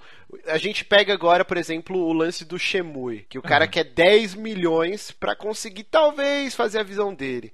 Isso no Brasil, 10 milhões de dólares. Você acha que o cara consegue levantar essa grana? Olha, primeiro que 10 milhões de dólares ele não vai fazer nem a primeira fase do Shemui. obrigado, Giliard, obrigado. Ah, não vai. É no programa passado, Jesus. Puta que pariu. Todo mundo que xingou a gente no Twitter, chupa! Desculpa, mas é, as cifras que nós estamos falando hoje em dia pro, pro jogo desse tipo. Então, então por que o Vitor, na pergunta dele, falou AAA, é que eu tenho que responder, cara, que o engine em si sozinho não vai resolver o seu problema. O engine, de graça, é uma coisa fantástica, uma oportunidade de ouro, inclusive, de você um dia chegar a ter condições de trabalhar no game AAA. Porque você vai aprender usando ferramentas que são usadas para fazer os games AAA, mas o engine é só é, uma ferramenta, você ainda precisa da mão do, do artista, você ainda precisa do cara que vai usar essa ferramenta para tirar dela os jogos maravilhosos E, entendeu? Nem todo jogo feito com Unreal é um excelente jogo, sabe? Então, Exato. pelo contrário. Eu acho que o argumento sobre a falta do talento não é falta de talento, é falta de experiência. E uhum. isso é uma questão só de falta de oportunidade mesmo que a gente tem no Brasil. Acho que esse argumento ainda vale. É, mesmo os engines estão de graça. Os engines são uma oportunidade, sim, de ouro. Inclusive, olhando para isso hoje, ainda bem que eu e meus sócios lá da Paralelo saímos desse negócio o mais rápido possível antes da gente ser engolido pelo, pela Epic pela Unity, que hoje em dia não tem mais como você, você fazer nada nesse espaço se você não for um desses dois. É Mas assim, eu tenho uma dúvida eh, ainda nessa linha, uhum. que assim, eu entendo perfeitamente o quão longe a gente tá de fazer um AAA, assim, porque eu, quando eu penso AAA, eu penso na estrutura que de repente o Ubisoft precisa para montar um, um, Assassin's Creed, sabe? A uhum. gente tá muito, mas muito, muito longe disso. Mas eu fico imaginando se a gente, e, e, eu me questiono de verdade se a gente tem a capacidade de fazer um jogo, por exemplo, um Metro 2033, tipo aquele estúdio lá, o 4A lá, o 4A ah. Games lá da Ucrânia. Será que. Então... Porque assim, eu, eu achei aquele jogo tão acertadinho, sim, sabe? É, os caras passaram um perrengue da porra pra fazer esse é. jogo, hein, cara? Sim. É um outro exemplo que eu uso muito é o pessoal que, do estúdio que faz os jogos Divinity, que depois de tentar, sei lá, oito vezes, acertaram, acertaram finalmente com o mais recente. Uhum. Eles são o um exemplo é, muito claro para mim do, do estúdio que tem tamanho médio e que é uma uhum. coisa que evaporou, sumiu, não existe mais. Que antes a gente ainda poderia dizer, podia dizer, até pelo, de novo, o custo de você chegar no AAA tá, sabe, subindo tanto, né? E nessa nova geração subiu mais ainda o, né, o custo de cada asset agora que você vai colocar no jogo. E não é só isso, a expectativa do jogador. Quando, você, quando o Vitor, de novo, voltando para a pergunta dele, fala AAA, tem que ser um jogo que, cara, se ele não tiver uma ideia de mundo aberto, ele tem que ser tem que ter uma jogabilidade muito específica pelo motivo do qual não é assim, que todo mundo espera mundo aberto, ou Eu... mundo gigante, pelo menos. Todo mundo espera é, que não vai ter loading, que botou uma tela de load na frente do cara é um crime. Eu, tô, eu também gosto quando não tem load, não tô nem falando disso, mas a expectativa do jogador, se tiver combate corpo a corpo e não for Batman pra cima, não presta. Ô, Johnny, sabe por que a 4A consegue fazer um metrô e aqui no Brasil não sai? Porque eles é... são escravizados. Não, é o frio. O frio. É sério. Tem nada pra fazer. É sério, o cara é um puta frio, não pode brincar na rua, não vai sair. É, é- é sério isso daí, cara. É, existe programa de incentivo pros caras aprenderem a tocar instrumento, uma série de coisas, porque você fica na sua casa seis meses sem poder sair porque é muito frio. O cara tem que aprender uma atividade lá dentro Se de a casa. gente chegar num nível que o aquecimento global exija que a gente more dentro das nossas casas com ar-condicionado, a indústria de games brasileira pode chegar Vai. no seu primeiro AAA. Aí você pega, você pega o, o cara lá na Ucrânia, lá no cu da, da Europa, lá o cara tá desenvolvendo lá. E, e os caras passaram perrengue, porque eles, eles não tinham cadeira de computador, né, lá na 4A. Era cadeira de buffet de casamento, cara. É sério, eu tô brincando não. O, o PC dos caras chegava na alfândega lá da Ucrânia, eles tinham que dar propina pros fiscais pros caras não levar Cara, pra casa. É, é muito triste a É triste esse bagulho. estúdio, Era. Os caras tão queriam frio. dar umas cadeiras melhores pra eles, os caras falaram que não dava, porque não cabia no escritório, então cabia tem que alugar um escritório. maior pra ter a cadeira e eles vão gastar mais dinheiro e não dava, Os cara. caras Isso é não um tinha aquecedor na porra do, do estúdio lá, tudo congelando. E os caras desenvolveram, e eu amo o metrô, tanto o Last Light quanto o 2030. Eles são puta jogo foda. Aqui no Brasil, cara, os silvícolas. Por que, que os nossos índios estavam lá Já, na. usa- rede? já usamos Tupiniquim, agora estamos no Silvícola. Os silvícolas. Daqui a Nossos- pouco a gente tá se referindo como animais aqui, né? Os nossos índios estavam lá, a terra provém tudo, tinha comida em abundância. O cara tava lá na rede, entendeu? O frio, o frio. No dia que for frio aqui no Brasil, a gente vai debulhar, cara. Depende disso, então. Mas ó, pra completar a resposta pra você, Johnny. Então eu acho que os exemplos que a gente tem de estúdios médios, como o pessoal do Metro, como o pessoal do Divinity, eles contam-se nos dedos de uma mão e eles só, só têm condições de fazer isso porque eles já chegaram lá há algum tempo, quando ainda dava pra você ir queimando dinheiro, queimando recursos até aprender na marra. E hoje o, o, o buraco entre o indie e o AAA tá tão grande que, que eu não sei, eu não vejo a fórmula onde a gente vai fazer um caminho progressivo para isso. Por isso que a resposta para a pergunta do Vitor tem que ser não. Agora, precisa fazer jogo AAA no Brasil? Eu não sei se necessariamente precisa. Acho que, não, cara. sabe, o poder de expressão que você tem hoje com a indústria indie, a capacidade que você tem de colocar seus jogos lá e ganhar uma experiência para você ser melhor em fazer indie ou você se tornar um desenvolvedor AAA em outro lugar, eu acho que é, é muito melhor do que qualquer coisa que já teve no Brasil ou em qualquer lugar do mundo antes. Dois jogos brasileiros aí indies vão estar na, no Xbox One agora, né? Aquele Aritana e tem mais Yep. um aí que eu esqueci, cara. É o Unnamed Fiasco do meu amigo Diego, lá do Rio de Janeiro. Exato, cara. Que apareceu, inclusive, na, na conferência da Microsoft, assim, rapidinho. São 0.8 de segundo é o tempo que o jogo dele aparece. Mas apareceu. E voltando então para a nossa pauta, a Samsung lança serviço de streaming de jogos para suas Smart TVs. O que, que vai rolar? Ela vai lançar, inclusive agora, agora em julho mesmo, já sai uma nova linha das Smart TVs, com uma, acho que eu acredito que deve ser o nome do sistema operacional das TVs, é o Tizen ou Tizen, que vai Dizem, acho que é o sistema, é o sistema do streaming, não é? É, o sistema do streaming, Não, entendi. sistema porque, assim, é é, o o- Gamefly, se eu não me Então, é que assim, eles têm o teasing que rola lá no Japão, e só que eles não conseguiram fazer o teasing funcionar direito no Brasil, por N motivos. e daí eles lançaram o Gamefly, que é tipo uma sublinha. Pelo que eu entendi, posso estar falando É, eu, eu não entendi também lendo aqui pela notícia, mas vai ter um serviço chamado Gamefly, onde você vai pagar 22 reais por mês e você vai ter um catálogo de jogos. A princípio, 80 jogos. 80 jogos Até o final do ano vão ter 80 jogos. Não, Eles 50 começam. jogos. É, mas assim, ó, ele tem o, o pacote, por exemplo, All Around, que é R$ 21,90, que ele tem até 25 jogos, daí os jogos maiores que tem nesse pacote seria o Arkham Asylum, o Grid 2, Lego Sim. Batman, Pac-Man. Eu tô lendo os que estão destacados, tá? Porque tem um monte de outros jogos aqui. Ok. Preço inicial dessas TVs é a partir de 1.700, um modelo de 32 polegadas. E eu queria saber o que vocês acham disso, cara. Ó, tem o pacote hardcore aqui, 25 conto, você pode jogar o Arkham Asylum. Ó, aí sim. Não, o Arkham City, Arkham né? City. O Arkham Asylum já tava lá Então, no outro. E, o e- Arkham Origins. Isso vai funcionar como o- os jogos de streaming do Play 4, que você compra jogo de Play 2, que falam que tem um, um delay, né? É, mas parece que vão ter servidores. Eu quero acreditar, né, que vão existir Eu- eu acho- servidores brasileiros nesse caso mas da eu a- não não mas, mas uh, aqui no caso do Play 4 nem funciona no Brasil, mas falam que até lá fora existe uma latência, mesmo que pequena. Uhum. Por exemplo, se sair um, um, Street Fighter 4, vai ser inviável online nisso, porque jogo de luta tem que ser extremamente preciso. Então, só funciona para jogos que você não precisa de uma precisão tão grande assim. Cara, eu não sei se eu sou muito pessimista, mas eu acho que isso nunca vai virar. Ah, eu acho que é muito pessimismo. Acho que a tecnologia pode chegar num ponto. Eu acho que um dia vira, não vai ser agora. É. Cara, acho é, que acho só que... vai funcionar corretinho se for fibra e sei lá. Ah, cara, mas a fibra, cara, já tem fibra na minha rua. Eu não peço porque eu não gosto da telefônica, mas. mas já tem aqui, cara. Cara, eu acho muito complicado isso funcionar, cara. Eu acho, é... diferentemente de quando você pensa, por exemplo, em evolução de hardware, o hardware ele nunca vai ser suficiente para o que você quer rodar nele, porque o que você quer rodar nele está sempre evoluindo.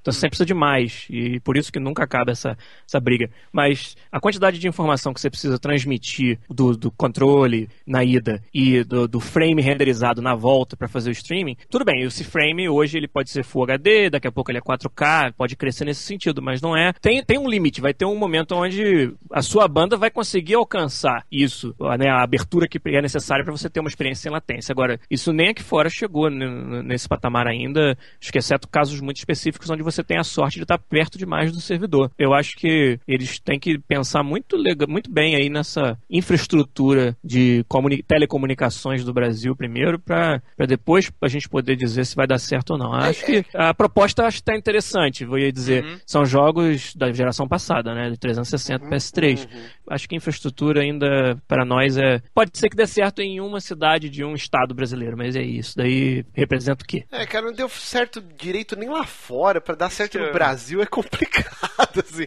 E eu não sei quantas pessoas, é, mesmo para as poucas que isso po é, possa dar certo, né? Como eu disse, vai existir uma latência.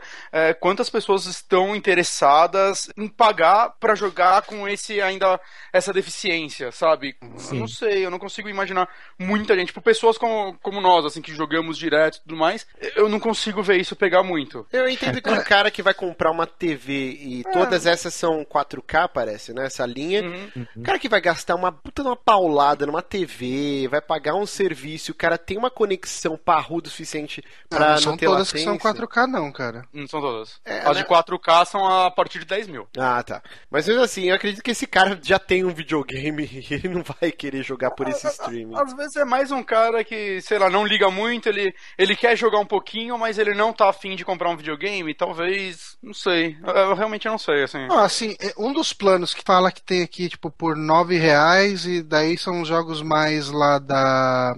Eles estão falando aqui, por exemplo, de Modern Combat. Modern Combat é da Game. São jogos celulares. Game Loft, né? é, é Game Loft, não? Ah, deve ser. Eu acho que é, não tenho acho certeza. Que... Eu, eu acho que ele acaba sendo mais leve. Eu acho que o lance da precisão exatamente de ter o framezinho e tal. Cara, não sei. Tipo, alguma pessoa que não é entusiasta de games e quer jogar alguma coisa, talvez possa ver algum interesse nisso. Mas daí eu me pergunto quem seria essa pessoa que ia comprar um controle Bluetooth para jogar isso. Será se alguém mais entusiasta da tecnologia pra pegar para testar? É, cara, eu não consigo entender quem é o mercado. É, então, talvez seja tão difícil enxergar porque, sei lá, pra gente não tem apelo nenhum esse tipo de serviço, uhum. cara. Eu, inclusive, eu acho uma cagada a Sony ter gasto rios de dinheiro no Gaikai. Eu acho que é uma tecnologia que vai demorar muito, mas muito ainda pra ela.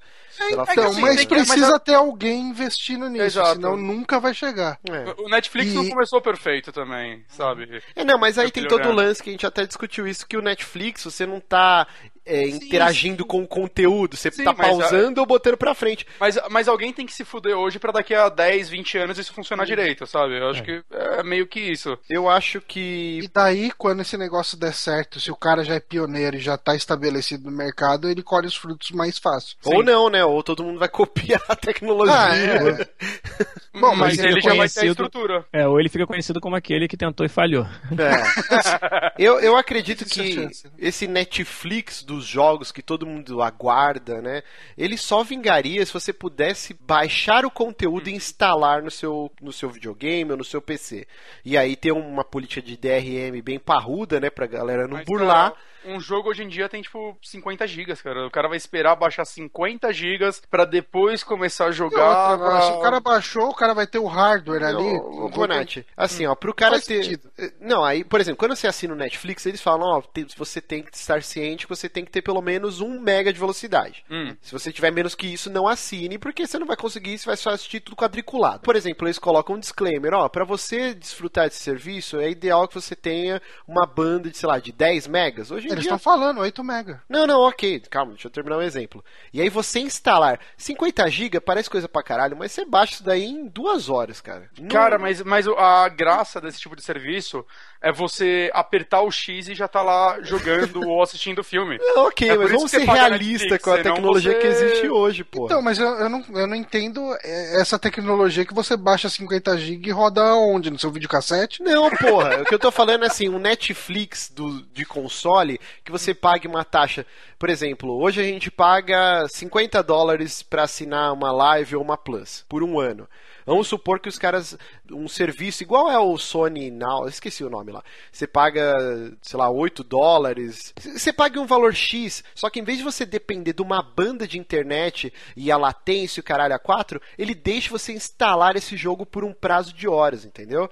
E aí eu não vou precisar de conexão, de latência, de porra nenhuma, porque o jogo está instalado no meu HD. Então eu paguei por esse serviço, eu quero jogar Metal Gear 4. Eu vou lá, pago a minha taxinha mensal, instalo Metal Gear, jogo. Deu um timer, um tempo X, ele vai falar, ó, o jogo vai ser desinstalado do seu HD. Se você quer renovar, pague mais tanto. Porque aí não precisa ter essa punheta do, ó, minha internet aqui, eu apertei Eu que pra tá frente, ele demorou dois segundos. Cara. Quê? E- e você tá vendendo um serviço diferente e menos prático, cara. Não é menos prático, cara. É muito menos prático, cara. Bonatti, eu vou te dar um que exemplo. ba- você vai ter que deixar duas horas seu videogame lá baixando o negócio pra jogar. Se, se assim é mais fácil você já pagar a Plus, cara. Ela já faz mais ou menos Não, isso. não faz isso, cara. Eu dependo de um cara que vai escolher o jogo que vai sortear no mês da Plus. Olha esse mês a bosta que é. Games with Gold é a mesma coisa. Eu não quero ter que ser vítima do que o cara vai escolher. Eu É, quero você um é catálogo. No próprio Netflix, cara. Mas sim, mas é um catálogo imenso, não são dois jogos por mês, mano. Você não tá entendendo o que eu tô falando. Eu Cara, você vai louco, instalar durante duas horas o jogo e você vai jogar durante trocentos dias, cara. Qual é o problema disso? Você pagou uma taxa mensal? Eu não sei se isso é viável de verdade, cara. É, Eu realmente. Eu, eu acho que a nossa dificuldade está sendo o, ponto original da Johnny, que é que quem é o público-alvo, né? Porque é, o público-alvo do que o, o Márcio acabou de descrever não é muito diferente do, do cara que já tem um PlayStation, que já assina uma, uma PSN Plus. Tudo bem, o detalhe de que você, durante quanto tempo você vai ter acesso ao jogo e que jogos você pode escolher, pode, pode evoluir no futuro, mas a Sony está numa posição muito mais privilegiada para fazer isso com toda a base dela, que já existe, do que uma Samsung, por exemplo. A gente está falando de gente, então, que não vai ter um console em casa e aí vai usar a sua TV, Smart TV, para jogar, é, e esse- essa pessoa tem interesse em jogar esses games que a Samsung vai estar oferecendo ou não? Que tipo de game ela teria interesse em jogar? É o mesmo game que ela joga no celular? Provavelmente não, porque na televisão ela não vai poder levar esse game para onde ela estiver e jogar durante dois minutos na fila do dentista.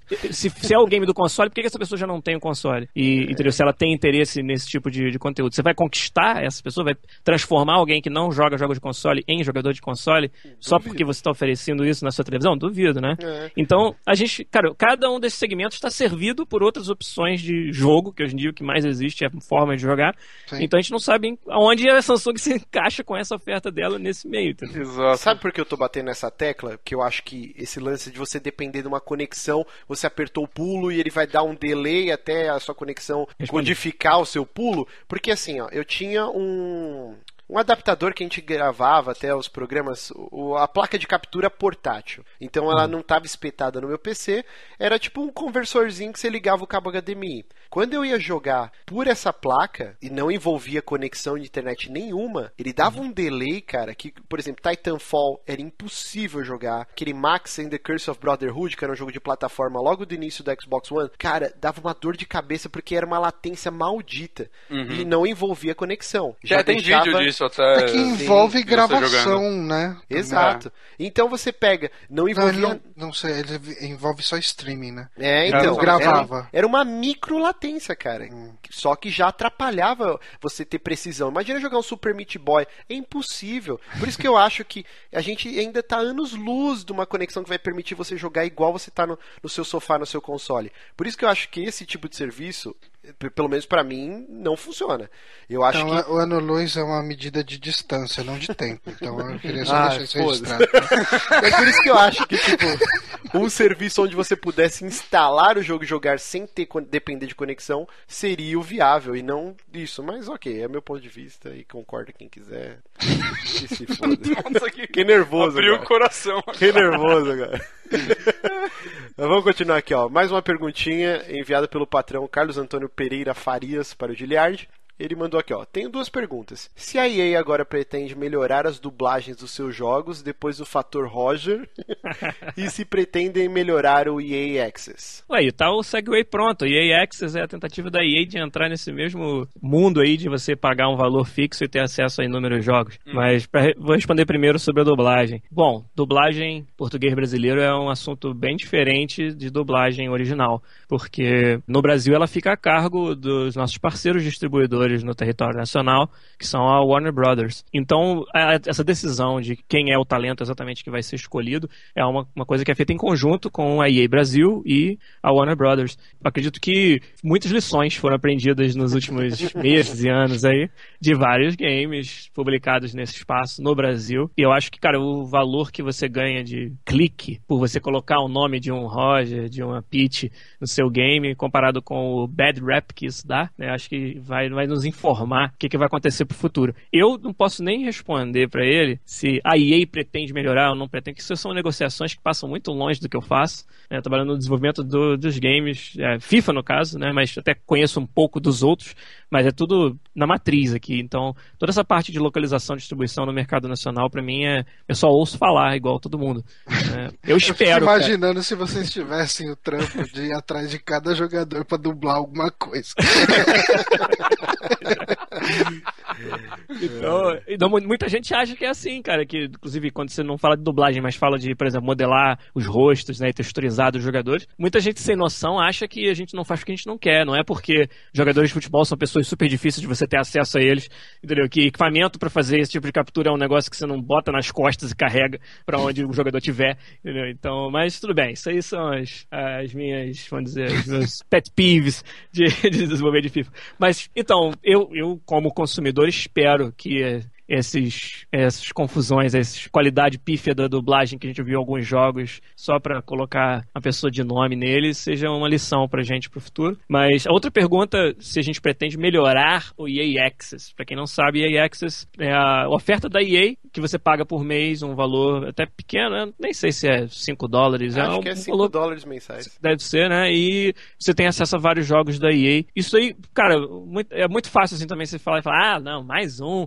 serviço de assinatura, ah, EA copiando, não sei. Mas, cara, tudo eu vejo acontecer aqui dentro, as decisões que levam essas coisas a acontecerem, a gente vê sentido nelas. Vai dar certo ou não, e o quanto vai dar certo é outra história que ninguém consegue prever. Qual é a ideia nossa com EA Access, qual era? A gente viu que nossos fãs eram muito isolados. Você tem o cara que gosta de FIFA e só gosta de FIFA. E a chance dele gostar entendeu, de um NBA, por exemplo, é pequena, porque ele é fã daquele esporte. Mesma coisa o cara que gosta do shooter multiplayer online, o cara que joga Battlefield, geralmente não é um cara que joga jogos de esporte. Então a gente, por pesquisa interna né, da nossa, do nosso público-alvo, a gente descobriu esses determinados padrões e aí chegamos à conclusão que esses são pessoas que não iriam estar comprando esses outros jogos de qualquer forma. Então a gente não está perdendo venda de FIFA para o cara que joga Battlefield por dar o FIFA para ele de graça no EA Access. Mas pode ser uma porta de entrada para o cara até descobrir que ele gosta, talvez não do futebol, que ele não é fã do esporte, mas da competitividade do FIFA, que é uma coisa que ele já experimenta com outros jogos que ele joga. Então a gente viu aí um, vamos dizer, uma oportunidade de ter uma oferta diferente para o tipo de público que a gente tinha. Então é um negócio muito pensado, assim, não é? Tipo, alguém teve, entendeu?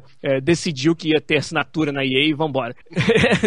não, porque é assim que as pessoas fazem parecer quando elas veem. Joga aviãozinho de dinheiro lá. Eu, né? eu acho o EA Access ótimo. O único motivo que eu não, eu não assino ele é justamente por causa dessa diferença de tempo, né? Por exemplo, Aham. a gente que é entusiasta, que saiu o jogo, já comprou em pré-venda ou compra no dia que vai sair, eu não vou aguentar esperar um ano pra jogar, entendeu? E esse é o único motivo. Ah, o Vini é um amigo pessoal nosso, né? E ele é fanático por FIFA, assim, ele ama FIFA. E ele também gosta de, de futebol americano. E ele assinou, né, o EA Access e tava jogando, é o Madden, né? do- Isso. Tava, o- tava jogando Madden 15 e tava fascinado de como o jogo evoluiu tanto. Ele tava afastado do jogo porque ele não compra, assim, ele não acompanha tanto, tanto, assim. E, e ele falou, porra, cara, tipo, tô jogando todos os jogos da EA que eu gosto, assim, que, que passaram despercebido por mim, tô amarradão, assim, tá? Às vezes não dá pra você comprar tudo também, né? Não, e o Dragon É muito Age, né? jogo. Agora até o final do ano já sai. Né? sair. Então, eh, tá cria... está se criando um catálogo muito interessante. O problema é que nós não somos parâmetro, porque a gente, a gente produz conteúdo sobre videogames, a gente acaba consumindo tudo quando sai. Então, É, talvez. Pensa assim, cara, nem todos os serviços são lançados são pra nós. como É, exato, exato. Então, e, e a gente vê muito assim, a gente tem muitas histórias de gente que fala pra gente assim: ah, ah, tu joga videogame? Não, eu só jogo FIFA. Ah, não, então tu é joga videogame. não, então tu joga videogame. Não, não, videogame não, eu só jogo FIFA. Então, é, é, pra você ver como é o perfil variado de pessoas que existe por aí que a gente nem às vezes imagina. Então, nem tudo é pra todo mundo. É, Eu, vocês, assim, a gente não vai esperar mais então, quase um ano pra jogar Dragon Age Inquisition. A gente vai estar lá no dia 1 fazendo fila meia-noite na loja. Entendeu? Eu tava com 70 Não, mas eu- eu horas na que- segunda semana que o jogo lançou. Assim, se eu tivesse um Xbox One, eu me via assinando o EA Access, porque eu, assim, por exemplo, o UFC. Porra, eu, eu gosto de jogar ele de vez em quando, assim, tipo, quando vou em casa de amigo e tal. É divertido, é legal. Mas eu não não tenho aquela vontade de comprar, sabe? Battlefield, putz, Não, jogo então. algumas vezes e tal. Tudo. Então, assim, com esse tipo de jogo que tá no EA Access, ele me é interessante. Porque, assim, quando sai um GTA, eu vou querer comprar o GTA na hora, sabe? Tudo. Mas quando são esses jogos, assim, eu não sou um cara que joga muito jogo de esporte, eu não sou um cara que joga shooter. Eu, eu gosto das bizarrices da Nintendo, de RPG japonês, eu gosto disso, sabe? Então, esse outro tipo de jogo, se eu pagar um serviço pra ter acesso a eles, porra, vem um amigo aqui em casa, o cara quer jogar um futebol, eu não tenho. Uhum. E daí, assim, tudo bem, não- eu não preciso ter o FIFA desse ano, sabe? Tipo, pô, joga- vamos jogar aqui o FIFA do ano passado, vamos se divertir, beleza, sabe? É, e você deu o exemplo do UFC, né? Então, mais um exemplo. Eu comprei o UFC na pré-venda pra ter o Bruce Lee. então, assim, eu realmente eu queria muito assinar o EA Access, mas pra mim não rola, porque eu já joguei. Já tem todos os jogos. Mas eu acho um ótimo serviço. E, de novo, você instala o jogo, você não depende de uma É. porra da conexão pra ficar jogando e esperar a latência, cara. É isso. Cada assunto que a gente entrar agora, o Márcio vai usar pra provar o ponto dele. Exato. Os serviços de fazer isso com o próximo. Faz, faz, faz o segue com esse agora. Então, vamos, vamos pular essa porque tá gigante já? Não, cara, vamos falar os dois. Não, não, não, não, não. Vai, manda aí. ó. Se, se demorar, a gente corta a última. Puxa aí, Bonatti. Falando- Ah, pera, peraí, vocês esqueceram que a gente ia falar do, do NX também, né? A Inex cortou. Ah, agora cortou. Mas no Twitter, pra todo mundo pra eu parecer o babaca, você falou, o Márcio vai cortar, Sim. seu covarde, não sei o quê. Já tá de babaca no Twitter. E qualquer coisa a culpa foi sua ainda. Tá bom. Anunciado um. Não, peraí, não, não dá pra você começar não, assim, não cara. dá. Cara, eu não consigo começar sem segue, eu sou. Tá, a gente, a gente terminou falando de UFC, não foi? Verdade. Falando em lutas profissionais, agora nós vamos ter um, um spin-off de Rock, o Rock Balboa, né? Baseado na, na história do filho do Apollo Creed. Que é o Adonis. Adonis. Adonis Creed. Muito bom nome, né? E cara, assim, é engraçado como esse filme veio. Eu, eu não tava, eu não tinha ideia que isso ia tava especulado existir isso. Assim, eu tinha Eu lido a notícia de que ele ia sair, só que eu não sabia que ele ia sair esse ano já. Então, aí eu vejo o Johnny colocando o negócio de Creed. Fui um dos 40 babacas que pensou, ah, ele tá ouvindo a banda. E... aí eu, não faz muito sentido isso. Aí eu cliquei e eu. Não, não, isso daí não... deve ser só o mesmo nome. Aí quando eu vi o Stallone no clipe, no clipe, no, no, No trailer, trailer. eu fiquei maluco, cara. Puta que pariu. Eu gosto muito de rock. Então, cara, eu, eu, eu sou daqueles que eu só gosto do Rock 3 e do 4, que são os farofados anos 80, com trilha do Survivor. nada, cara. Você Trilha do Survivor. Eu gosto desses, cara. O 1 e o 2 eu acho muito parado. São, são bons filmes, cara. Não são filmes ruins. Mas eu, sei lá, não, não faz o Você meu- não gosta do sexto filme? Eu não assisti até hoje, eu preciso assistir, cara. Puta que pariu, cara. O 5 é uma merda, pera aí. A gente tem que. Eu, eu gosto muito Eu do 5. gosto do 5 Meu também. Jesus. Eu acho o 5 melhor que o 4, inclusive. Pe- O quê? Eu Sim. acho o 5. O Nossa. 4 é o mais fraco, cara. Eu também acho. O, o 4, ele tem uma luta final muito foda. Sim. Eu acho que a luta do, do Rock contra o Ivan Drago é do caralho. Meu Deus, gente. Não, mas se você analisar eu- o 4, Cara, ele é cara, muito bobo, cara. Ele tem bobo. uma porra de um mordomo robô e o filho dele é uma coisa das mais irritantes que eu já vi de ator mirim da história do cinema. mas peraí. Cara, ele faz a Maísa parecer legal. o Stallone barbudo correndo nas montanhas com neve, cara. Puta que pariu. Não, não, me recuso. Tocando In a Burning Heart. Cara, você gosta de um videoclipe, você não gosta de um filme, cara. É isso aí, é isso aí. E aí, eu assistindo esse trailer do Creed, que vai estar no post, eu fiquei emocionado. Eu senti vontade de assistir o filme, ainda mais quando aparece o, o Rock, né, o Stallone, uhum. com o chapéuzinho igual do, do tiozinho que treinou ele, lá o velhinho. Uhum. Ele abriu um restaurante que tem o nome da esposa que faleceu, né, a Adrian. É, isso daí já tem no 6, tá? Só é, eu não assisti ainda o 6. Uhum. Cara, eu achei, me, me pegou pela nostalgia. É, eu gostei porque ele tá com uma pegada, um clima, né, que lembra muito o do 6, que às vezes eu penso no 6 como meu favorito, superando até o primeiro. Eu gosto muito do 6. E eu achei legal ele, ele continuar a história, mas sem botar de novo o Rock no ringue, cara, porque o 6 já era uma despedida disso, sabe? E, sim, agora ele é só o treinador do Adonis Creed. O que é muito foda isso, cara. Isso é muito e, assim, foda. O trailer, ele mostra muito um foco muito grande na vida do Adonis. Uhum. E, cara, nos minutos finais do trailer você mostra o Rock e mostra ali, tipo, minutos finais é foda, mas nos segundos finais do trailer, uh, você vê ali, tipo, ele treinando tudo. Mas você vê que, fora isso, vai ter uma história, a vida dele. É, uh, o vai Rock ter uma não rivalidade. É, o principal. é, e eu acho que isso é importante pra esse filme funcionar. Sim, é. com certeza. E, e você, Giliard, você, você curte os Rocks ou você é dos meus, que é só o 3 e o 4? Não, sou bem mais do, do Márcio mesmo. Eu de nostalgia, cara. Nossa, Rock 4, não, viajava, a gente saía, acabava de ver o filme do Rock na sessão da tarde e ia socar o primo, né? Exato. Era muito bom, mas. Agora, vocês, pô, não fizeram a pergunta mais importante dessa notícia. Qual vai ser o nome em português desse, desse filme? Vai ser alguma coisa do tipo Creed, um, um doutrinadorzinho do barulho? Puta, eu, eu, tenho certeza que eles vão meter o nome do Rock no meio. Não, ah, eu acho que eles vão, vão. Creed vai chamar Fé.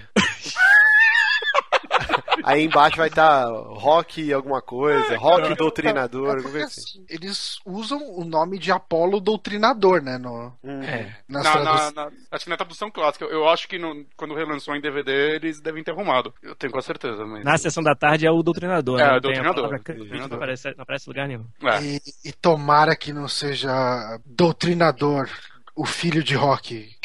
tipo, é, sei, Não, mas parece que vai ser um filme bem legal, bem bacana. Eu, eu tô aguardando. Achei eu, honesto, eu entrei no hype. Eu, eu tô muito no hype, sem esperar, assim. Eu já tô ouvindo a trilha de rock todos os dias. Bom, então vamos para a última notícia que o programa já, já está gigante. Uhum. Nosso querido Zeca Camargo dançador. Não, dançador não existe, né? É dançarino, eu dançarino. acho. Dançador, cara? Nossa, por que, que eu soltei dançador? Não, é porque deu um tilt. Como que você fala alguém que dança, dança do ventre? Dançarino de dançarino do ventre. É que não fica repetitivo? Dançarino eu do fal ventre. Eu falaria dançarino do ventre. Ah, então era ou, isso que eu tava tentando Ou ele faz dança do ventre, sei lá. Então vamos lá, o Zeca Camargo, o dançarino do ventre. Fica estranho, cara. Fica estranho. Fica. Mas, pô, todo mundo entendeu já que ele dança do ventre. Sim. Causou revolta ao criticar o cantor Cristiano Araújo, não confundir com Cristiano Ronaldo. todo mundo deve ter, em algum momento, resvalou nessa notícia, porque só uhum. se falava dessa porra. Mas o cantor sertanejo, universitário lá, Cristiano Araújo, faleceu no acidente de carro, ele e a namorada. Uhum. Eles estavam no banco de trás sem cinto e acho que foram catapultados. Eu não, eu não sei os detalhes, os pormenores aí. Mas, cara, rolou muita polêmica. Até o pessoal do hospital filmou a autópsia. Eu recebi essa que porra. Delícia, hein? Parabéns. Eu recebi no WhatsApp, mandei tomar no cu. Isso, isso daí eu não sabia. Não, é o fim do mundo, cara. O pessoal ultrapassa tudo. Mas o foco dessa notícia é que o Zé Camargo, na Globo News, ele fez uma. Uma crônica. Uma crônica, né? Mostrando diversas imagens. Pedro Bial Style. Pedro Bial Style. Uhum. Comparando é que é complicado, cara. Porque depois que eu assisti, eu, eu, eu tenho uma outra visão que eu acho que vai contrastar com a do Johnny. Mas, Johnny, explique, o que, que você achou tá, da lá. crônica dele? Vamos lá. É importante assim falar. Ele fez uma ode a esses novos artistas que têm carreiras meteóricas e que não chegam em todo mundo. E em alguns momentos, assim, é importante dividir muito bem o que ele falou, porque eu não discordo 100% do que ele falou. Exato. Ele falou muita coisa assim. Ele era um cara desconhecido pro grande público, ele era um cara que muita gente nunca ouviu falar. Eu, eu não sabia, é, nunca tinha ouvido falar desse Eu cara. também, cara, e, tipo, eu vi um monte de gente assim falar. Eu falava, ah, puta, mas quem que é esse cara? E o pessoal cantava a música dele pra mim, eu falava, eu nunca ouvi isso. Não, não, aí falaram pra mim, ah, é aquele cara que canta o bere. Eu falava, ah, tá, nossa, que legal essa música. Eu nunca tinha tinha ouvido essa música. É, eu, já, eu já tinha Mas ouvido em algum lugar. eu acho que o problema não é você nem levantar esse assunto de tipo, ah, um cara de repente que é mais desconhecido e tal. Eu acho que ele usou algumas frases pontuais que, tipo, por exemplo, ele fala que as pessoas deveriam adorar ídolos de verdade, sabe? É que é complicado. Eu acho que todo É. mundo, esse vídeo vai estar no post. Acho que todo mundo, antes de tirar uma conclusão, tem que assistir o vídeo. Uhum. Porque falando é complicado. Eu, eu, eu li por o Johnny no, no Twitter lá, conversando com um monte de gente. Eu falei, caralho, né? Aí eu perguntei pra minha estagiária, que ela é fã do, do Luan Santana, essas porra. Eu falei, ô, você viu o negócio do Zeca Camargo? Ela, nossa, que filha da puta, eu odeio ele. É. Não sei o que. Eu falei, caralho, velho. Aí eu, eu vim aqui, tipo, aí eu peguei na pauta e falei, vamos assistir. E eu falei, cara, não foi bem assim. Foi meio É que que, o Ed que Mota muito- de novo, que não era É. bem do jeito que pintaram. Então, mas é exatamente que nem o lance do Ed Mota, quando a gente falou aqui. Não é que o cara é um filho da puta que merece ser queimado em praça pública. É, Eu achei ele babaca, que nem eu achei o Ed Mota babaca em alguns momentos. Exato. É porque 90% do que ele falou não é mentira. Ele falou uma crítica que as pessoas deveriam realmente refletir a respeito dela. Mas Só talvez que não fosse o momento. É, eu Então. acho que ele pegou, errou o timing, porque ele meio É. que quis fazer uma comparação entre o luto com os livros de colorir. É, é, é, E cara, aí- você chega e falar que, tipo, a morte do Cristiano Araújo virou uma febre, tipo os livros de colorir, que é uma coisa que não agrega nada a ninguém. Quer dizer, você tá falando que a morte do cara não agrega nada a ninguém. Por que, que você fala na hora do luto que pessoas Exato. realmente estão sofrendo por esse cara? Uhum. Que, tipo, ok, tipo, não importa pra você, mas, cara, você consegue se colocar no lugar do outro, de uma pessoa que realmente está sentindo a falta daquela pessoa? E, e até dos parentes dele, né? Os parentes, cara, é- eu, eu acho realmente desrespeitoso, eu acho babaca, sabe? Não, foi babaca. Se ele esperasse, sei lá, um mêsinho pra soltar essa crônica, ok, cara. E nem precisava citar o nome do Cristiano Ronaldo. É, é porque Só- o que ele, ele toca em pontos interessantes, por exemplo, ah, o país está passando por um momento político muito delicado, uma crise econômica, então esses lutos que atraem grandes multidões é meio que uma catarse, aquela hive mind que tá todo mundo desfrutando da mesma coisa, tá todo mundo sofrendo junto e aí se une e que talvez o cara não merecesse tanto, E mais ou menos é isso, que ah, é um artista de um sucesso só que talvez fosse esquecido depois de um tempo, tipo, sei lá, Michel Teló, cara. Nunca mais nem ouvi falar desse cara, mas teve uma época que era o dia inteiro. Sim. Todos os comerciais de carro, de tudo, era com essa porra desse cara, e agora ele sumiu. Então ele dá o exemplo que talvez seja isso: que um luto dessa magnitude, e a mídia exagerou também, porque parece que era o dia inteiro, Sônia Abrão, tu- todos os canais eram o dia inteiro falando desse cara. A Talvez- semana de E3, né? Meio zoado.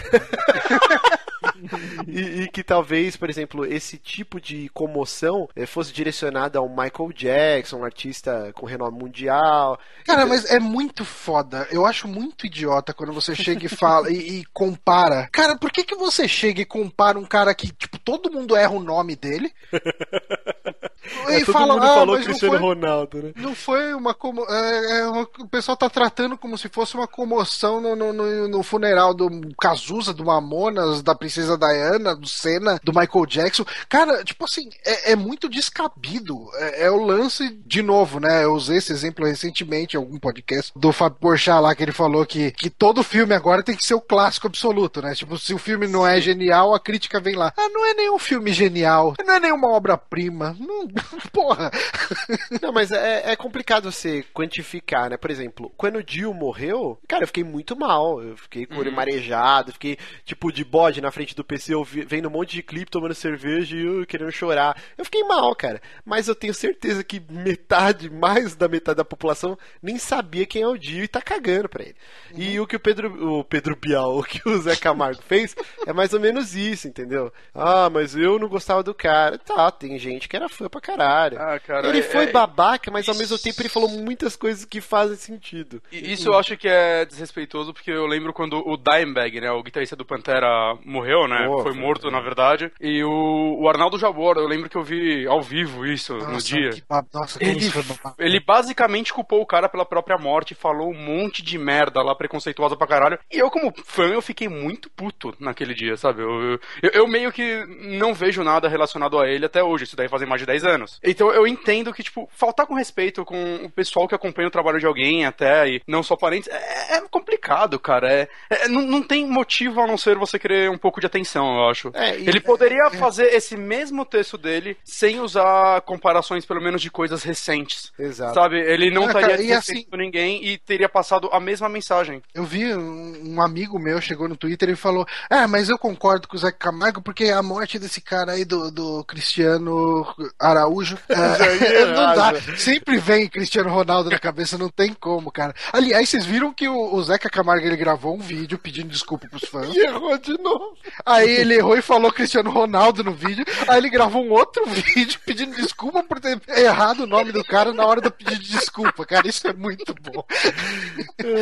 Mas, enfim, é, ele falando, ah, porque quando o Leandro, o Leandro, né, que morreu, o Leonardo tá vivo. Eu não sei. É, Ah, enfim. acho que é o Leandro, é o Leandro. É, é, cara, é sertanejo, é muito difícil saber o nome desses caras. Mas quando o Leandro morreu, não tinha tanta gente. Eu fui atrás de números, cara. E na morte do Cristiano Araújo tinha cerca de 20 mil pessoas, enquanto na do Leandro tinha cerca de 300 mil pessoas. É proporcional, gente. Tipo, não é tão absurdo assim. Muita gente gostava do cara. O- o- Num mercado que é tudo on demand, você tem muito pouco artista que tá no, no broadcast, cara. Esse cara atinge realmente uma galera e uma galera que vai sofrer pela morte dele. Tipo, não seja babaca. Deixa o pessoal sofrer e, vai passar rápido, cara. Eu juro pra você. A gente não consegue nem lembrar o nome dele aqui. Ele acabou de morrer e a gente fez uma pauta com o nome dele. É. Ele vai.